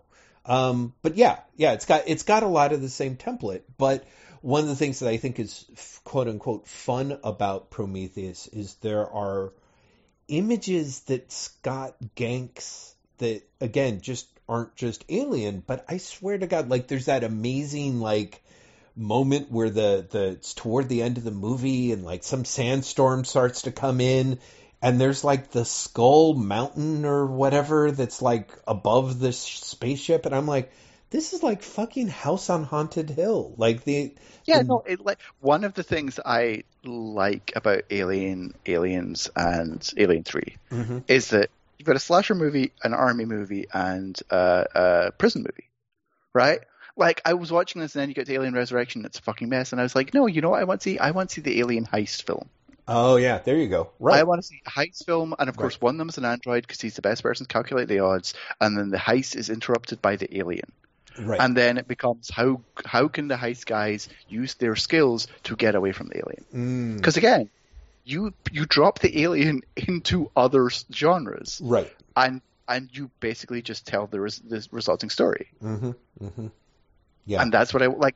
That's what I want to see. I like Prometheus a lot. I like Covenant a lot, but I'm happy to drop the mythology and just be like, an alien film is a monster movie that interrupts another genre. Right. Right. You know, give me that. I'll be happy. Right. Yes. Alien rom-com. Right. I'd watch it. I've just watched 5 Alien films last week. Well, it's true. I'll be curious if you do dive into the old AVP. I believe Clay wants to start tomorrow, so the answer is yes. Oh, my goodness. Wow. Well, that's very exciting. Just remember, I don't know if they're both, but at least the first one, it's Paul... Is it Paul T.S. Anderson? It's not Paul Anderson. It's not Magnolia guy. Yes, it's not. Please don't be like, this is a real drop down from Boogie Nights. Which again, drop an alien into that one, and it's like, you've got a party. No, but like it was a fun thing, and also like doing that and then going into RoboCop. Well, like RoboCop is literally we saw it on the available for free, and we were like, oh, sure, RoboCop. Ooh. And RoboCop's like hilariously bad and cheesy, but also fucking great. Oh yeah, it is great. It's absolutely fantastic. I mean, the cheesy part is kind of that's part of the joy of it. Well, I was going to say that's also part of the time. Like when Edie and I rewatched RoboCop, which was within the last year because we watched it here. Because again, I think on HBO, I was like, "Fuck it, we're watching RoboCop." And such a real hoot. Like that movie is, and like you said, it's weird how much its prescience is more in how much it is. It seems tame now. Like it was. Yeah, it really does. Everything about RoboCop seems super like. You know, oh wow, remember how great things were before 2016? Right. That is RoboCop. Yeah, a little bit. RoboCop's like, oh my god, can you even imagine? And it's like, yep. Yeah. I don't need to imagine. We're living worse than that now. Right, exactly. So all the shit in it that is so much worse, but at the time was just fabulous, you know? And I mean, in the sense of like, wow, it was such a hugely... farcically dark take on things, and also just sort of there's so much about it. It's very still shockingly violent. It is amazing the level of brutality to it. In fact, so much so I was kind of like, like because times have changed a lot. I kind of turned to Edie partway through the recent rewatch, and I'm like, Jesus, this is really like a science fiction Sergio Corbucci movie. And she was like, who did what now? You know, because it was just like, but it's true. Like, I know that Verhoeven, of course, has his own predilections for just ridiculous amounts of spirited violence, but, you know, the Corbucci brand of cruel, you know, he takes Corbucci's tendency to have cruelty and the capacity for bad people to sort of gleefully inflict violence on other people. And Corbucci just makes it depressing. And Verhoeven's like, oh, isn't this a knee slapper? Let me tell you, you know, so it's a very different sort of gig for him, but wow. RoboCop. So I feel like, so maybe you guys should watch Predator before you watch Alien versus Predator, because you know Predator. Honestly, I think I might draw the line there. I've never liked Predator films. I've never liked Predator films. Well, there's not that many. There's like the good one, like the bad one, and then now there is. But I mean, you know, if you take out Alien versus Predator, you've got two reboots, and then you've got Predator 1 and Predator 2, right? Unless I'm missing something else. No, you have Predator in 87, Predator 2 in 90, Predators in 2010, and The Predator in 2018. Yeah, exactly. So, I mean, it's not really a franchise, you know? It's kind of... And so I'm just curious, because to me, Predator, in part, because it's John McTiernan directing, is pretty great.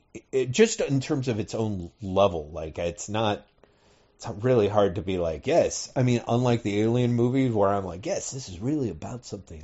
And I never bothered with Predator 2 because it just looked like a mistake. Like It was like Sideshow Bob walking through the field of rakes. Every idea that they had, it was just like, no. I've just looked up the box office performance of the Predator series, and I genuinely love that the first one has made more money than the rest of them. Yeah, absolutely. Absolutely. I mean, I saw Predators, and Predators wasn't... I mean, it wasn't good. Internationally... Mm-hmm. The most recent one and the second, like Predators and the Predator, made more money than Predator. But in the United States, Predator the original still outgrossed both of the remakes. Well, because it was. I mean, because it was good. Well, I mean, that's your attitude. But come on. Well, because I think that one of the things about the 80s was, one of the truisms that you learned was, if you had a Schwarzenegger movie, you made money. If you had Schwarzenegger in a good movie, you made tons of money, right? And that was kind of the thing with Predator. You're honestly just fueling my desire to watch Last Action Hero again. Oh, God. Oh, my God. The Last Action Hero. Yeah, you should do it. Wow, The Last Action Hero. That seems like such an amazing basket of missed opportunities, which is really kind of a shame. But... yeah, wow, The Last Action Hero.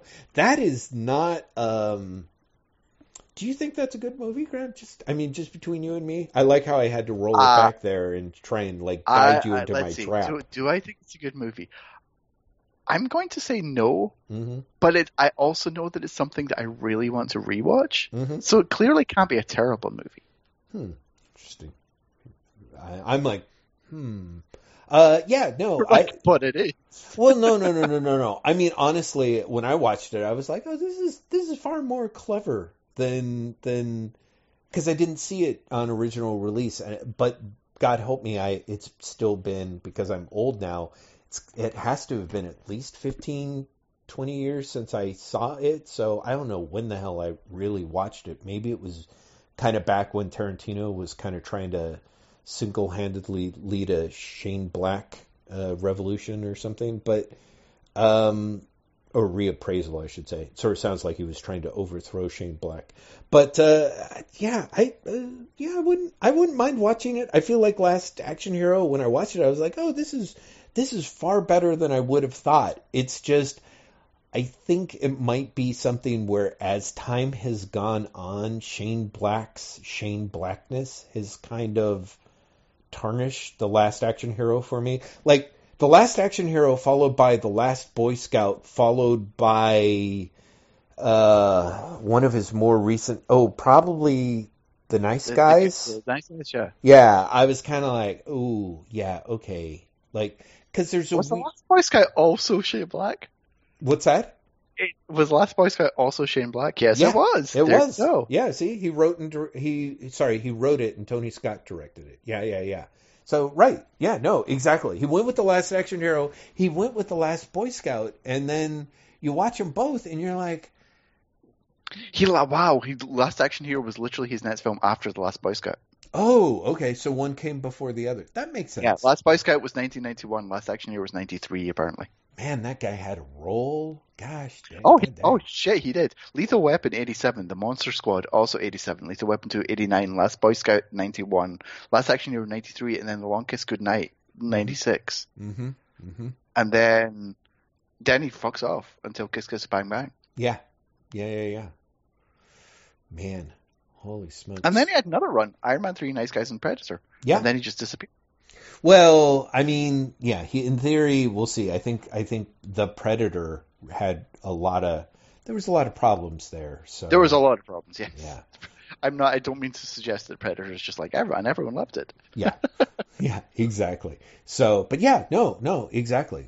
Black really did, especially because the Nice Guys is a really fun movie to watch. Don't get me wrong. They're all Well, I don't know about The Predator. I still haven't brought myself to watch it. But in theory, all of them are enjoyable movies.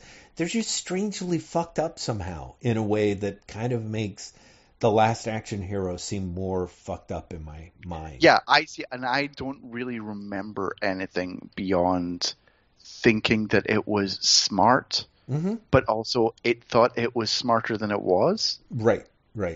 Like, I don't really remember much beyond that. Yeah.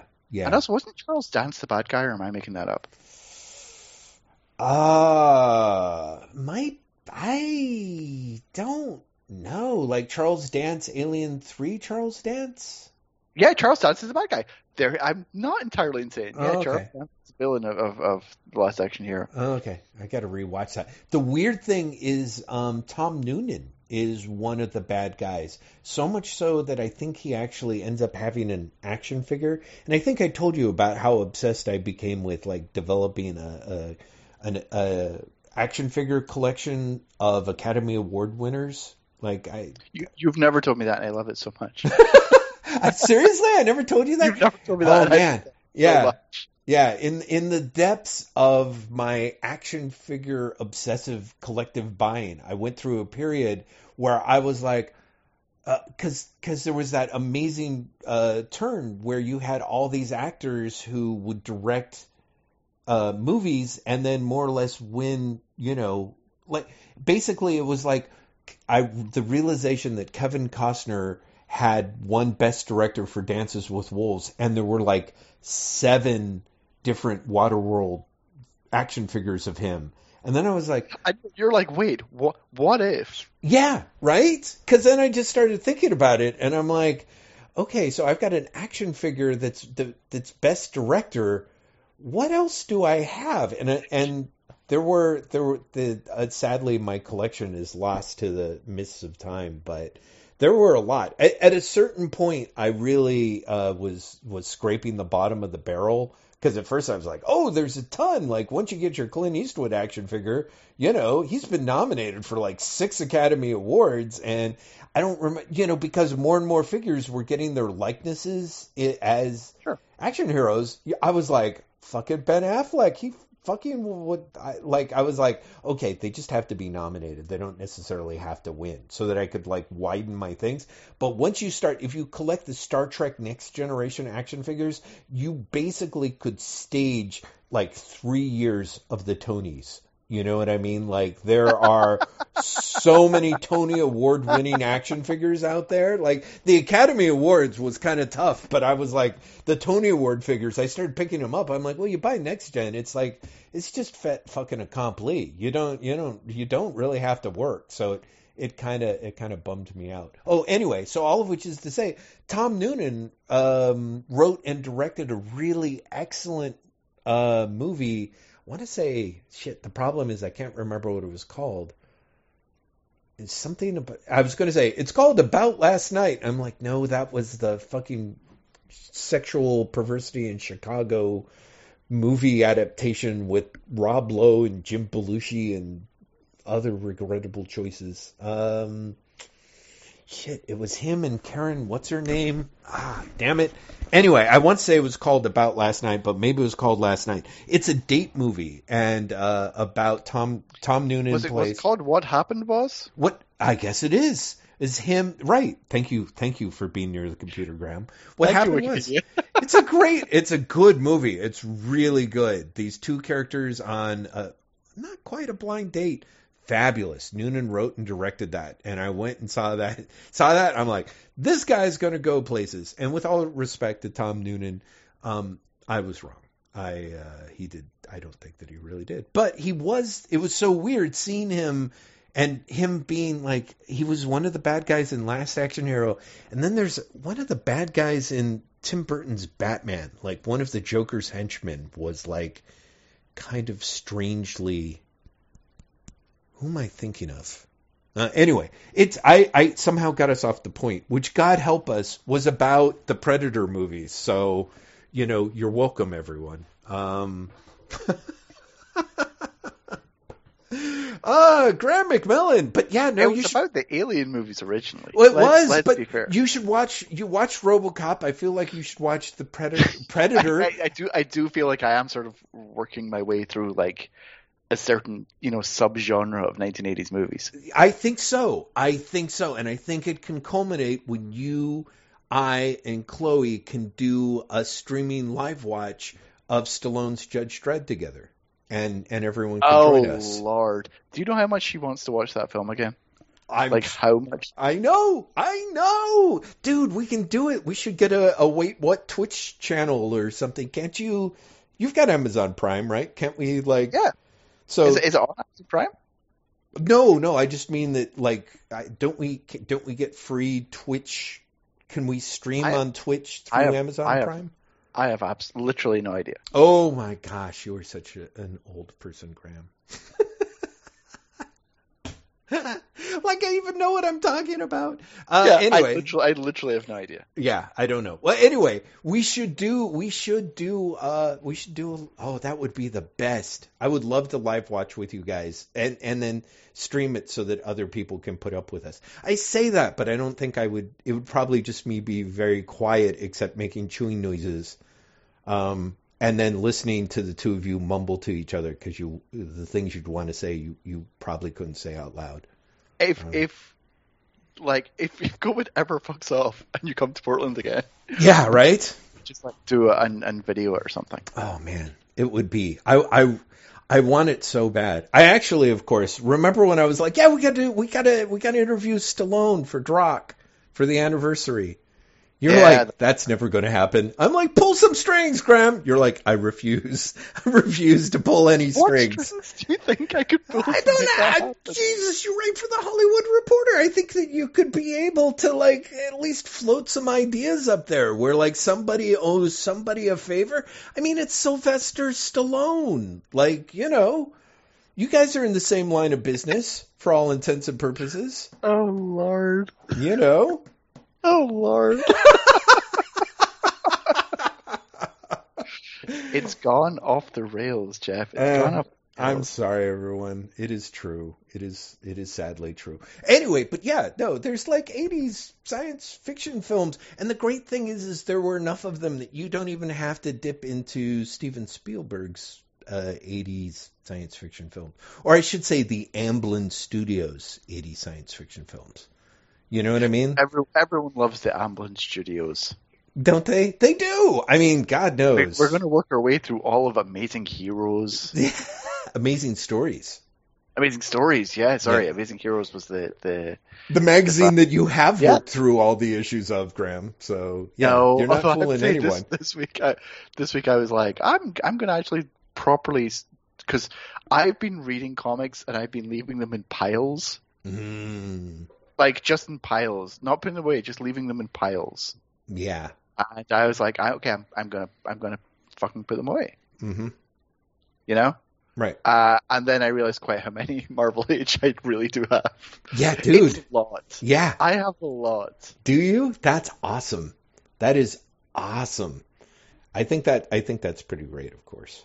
So, yes. Well, and I kind of get it. I feel like, God, I mean, I still have like 40 pounds of old comics journal issues and a couple of issues of Amazing Heroes, which, you know, I just don't kind of have the time and inclination. And of course, they're only really in print, but like I have a lot of fond memories of that stuff. And like you said, the amount of shit that you uncover in Marvel Age stories that you've shared with us about all kinds of amazing Steve Englehart runs that never happened. Yeah, exactly. Are fabulous. I really was flashing back. Like, Englehart on Daredevil.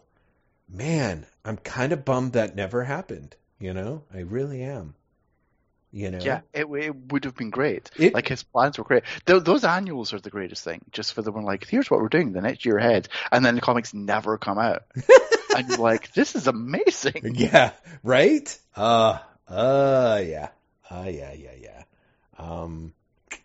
Anyway, Graeme, should we start closing it up? It was pretty close to 2 hours. We should. We're at 2 hours, and we're talking nonsense now. But that's us at our best. That is 100%. And again, this has been a week where both of us have been like almost been on fire. Yeah. So the fact that we even got 2 hours is a testament to our, you know, quotation marks, professionalism, question mark. Yes. I will say, however, we will have show notes for this up at WaitWhatPodcast.com probably by the time you hear this, because Jeff is one MFer on top of his shit. There is a Tumblr, WaitWhatPod.tumblr.com. There's an Instagram I never post to, Instagram.com/WaitWhatPod. There is a Twitter account at WaitWhatPodcast. Jeff has a Twitter account at LazyBastard, at LazyBastid, and I am at Graeme M, at GraemeM. We are a Patreon-supported podcast, which means Jeff is going to sing from the heavens right now. Yes. Gosh, I just feel like there's got to be some way now that I'm like crazily riffing that I can come up with some new way to sort of say the same old thing. But I unfortunately, as always, have to just fall back on rampant sincerity, which is you guys... You, the listeners, you are great. We hugely appreciate your indulgence. I wish that at times it didn't have to be as indulgenty an indulgence as it is, but your continued checking in with us as we've moved through pretty much a whole frickin' decade of talking about our lives and talking about comic books, for anyone who wants to listen, and to have you guys listen and care and check in with us. I was incredibly heartened by the number of people who, hearing about the fires, made a point to drop a line either by email or on Twitter and make sure that we were okay. I think that was incredibly great and really moving, which was really needed considering Wednesday was, I think, the closest I've come to really being utterly unglued, which considering 2020 is really saying something. Also, huge ups to the folks who throw us a little bit of their hard-earned dosh over on our Patreon. It keeps us simultaneously humbled and inspired to do what we do and hopefully do it better, or I don't know, at least do it more, which we can certainly do if we can't figure out a way to do it better. We're incredibly grateful to all of you.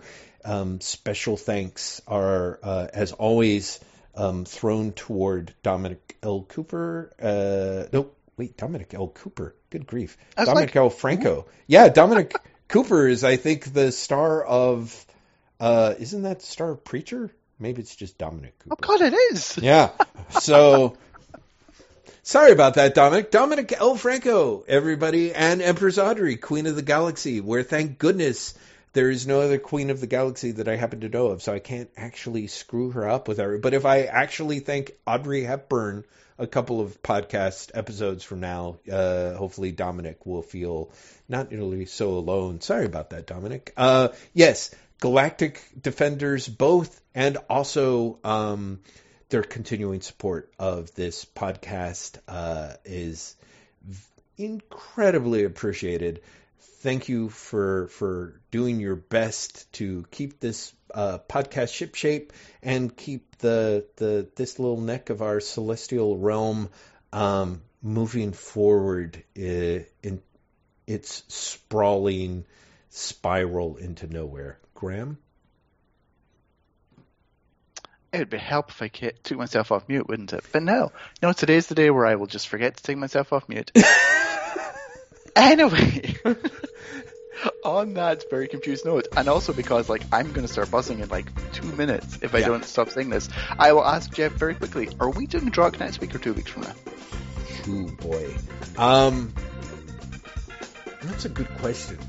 Which one do you want to do? I can see it. Let's say 2 weeks. Well, yes, let's. Okay, that sounds fabulous. Next week will be a skip week, and then the week after that, the last weekend of September, join us for Drock, where we will power through Judge Dredd, The Complete Case Files, Volume 18. Yes. Woo-hoo! And, oof, but, we're trying hard, everyone.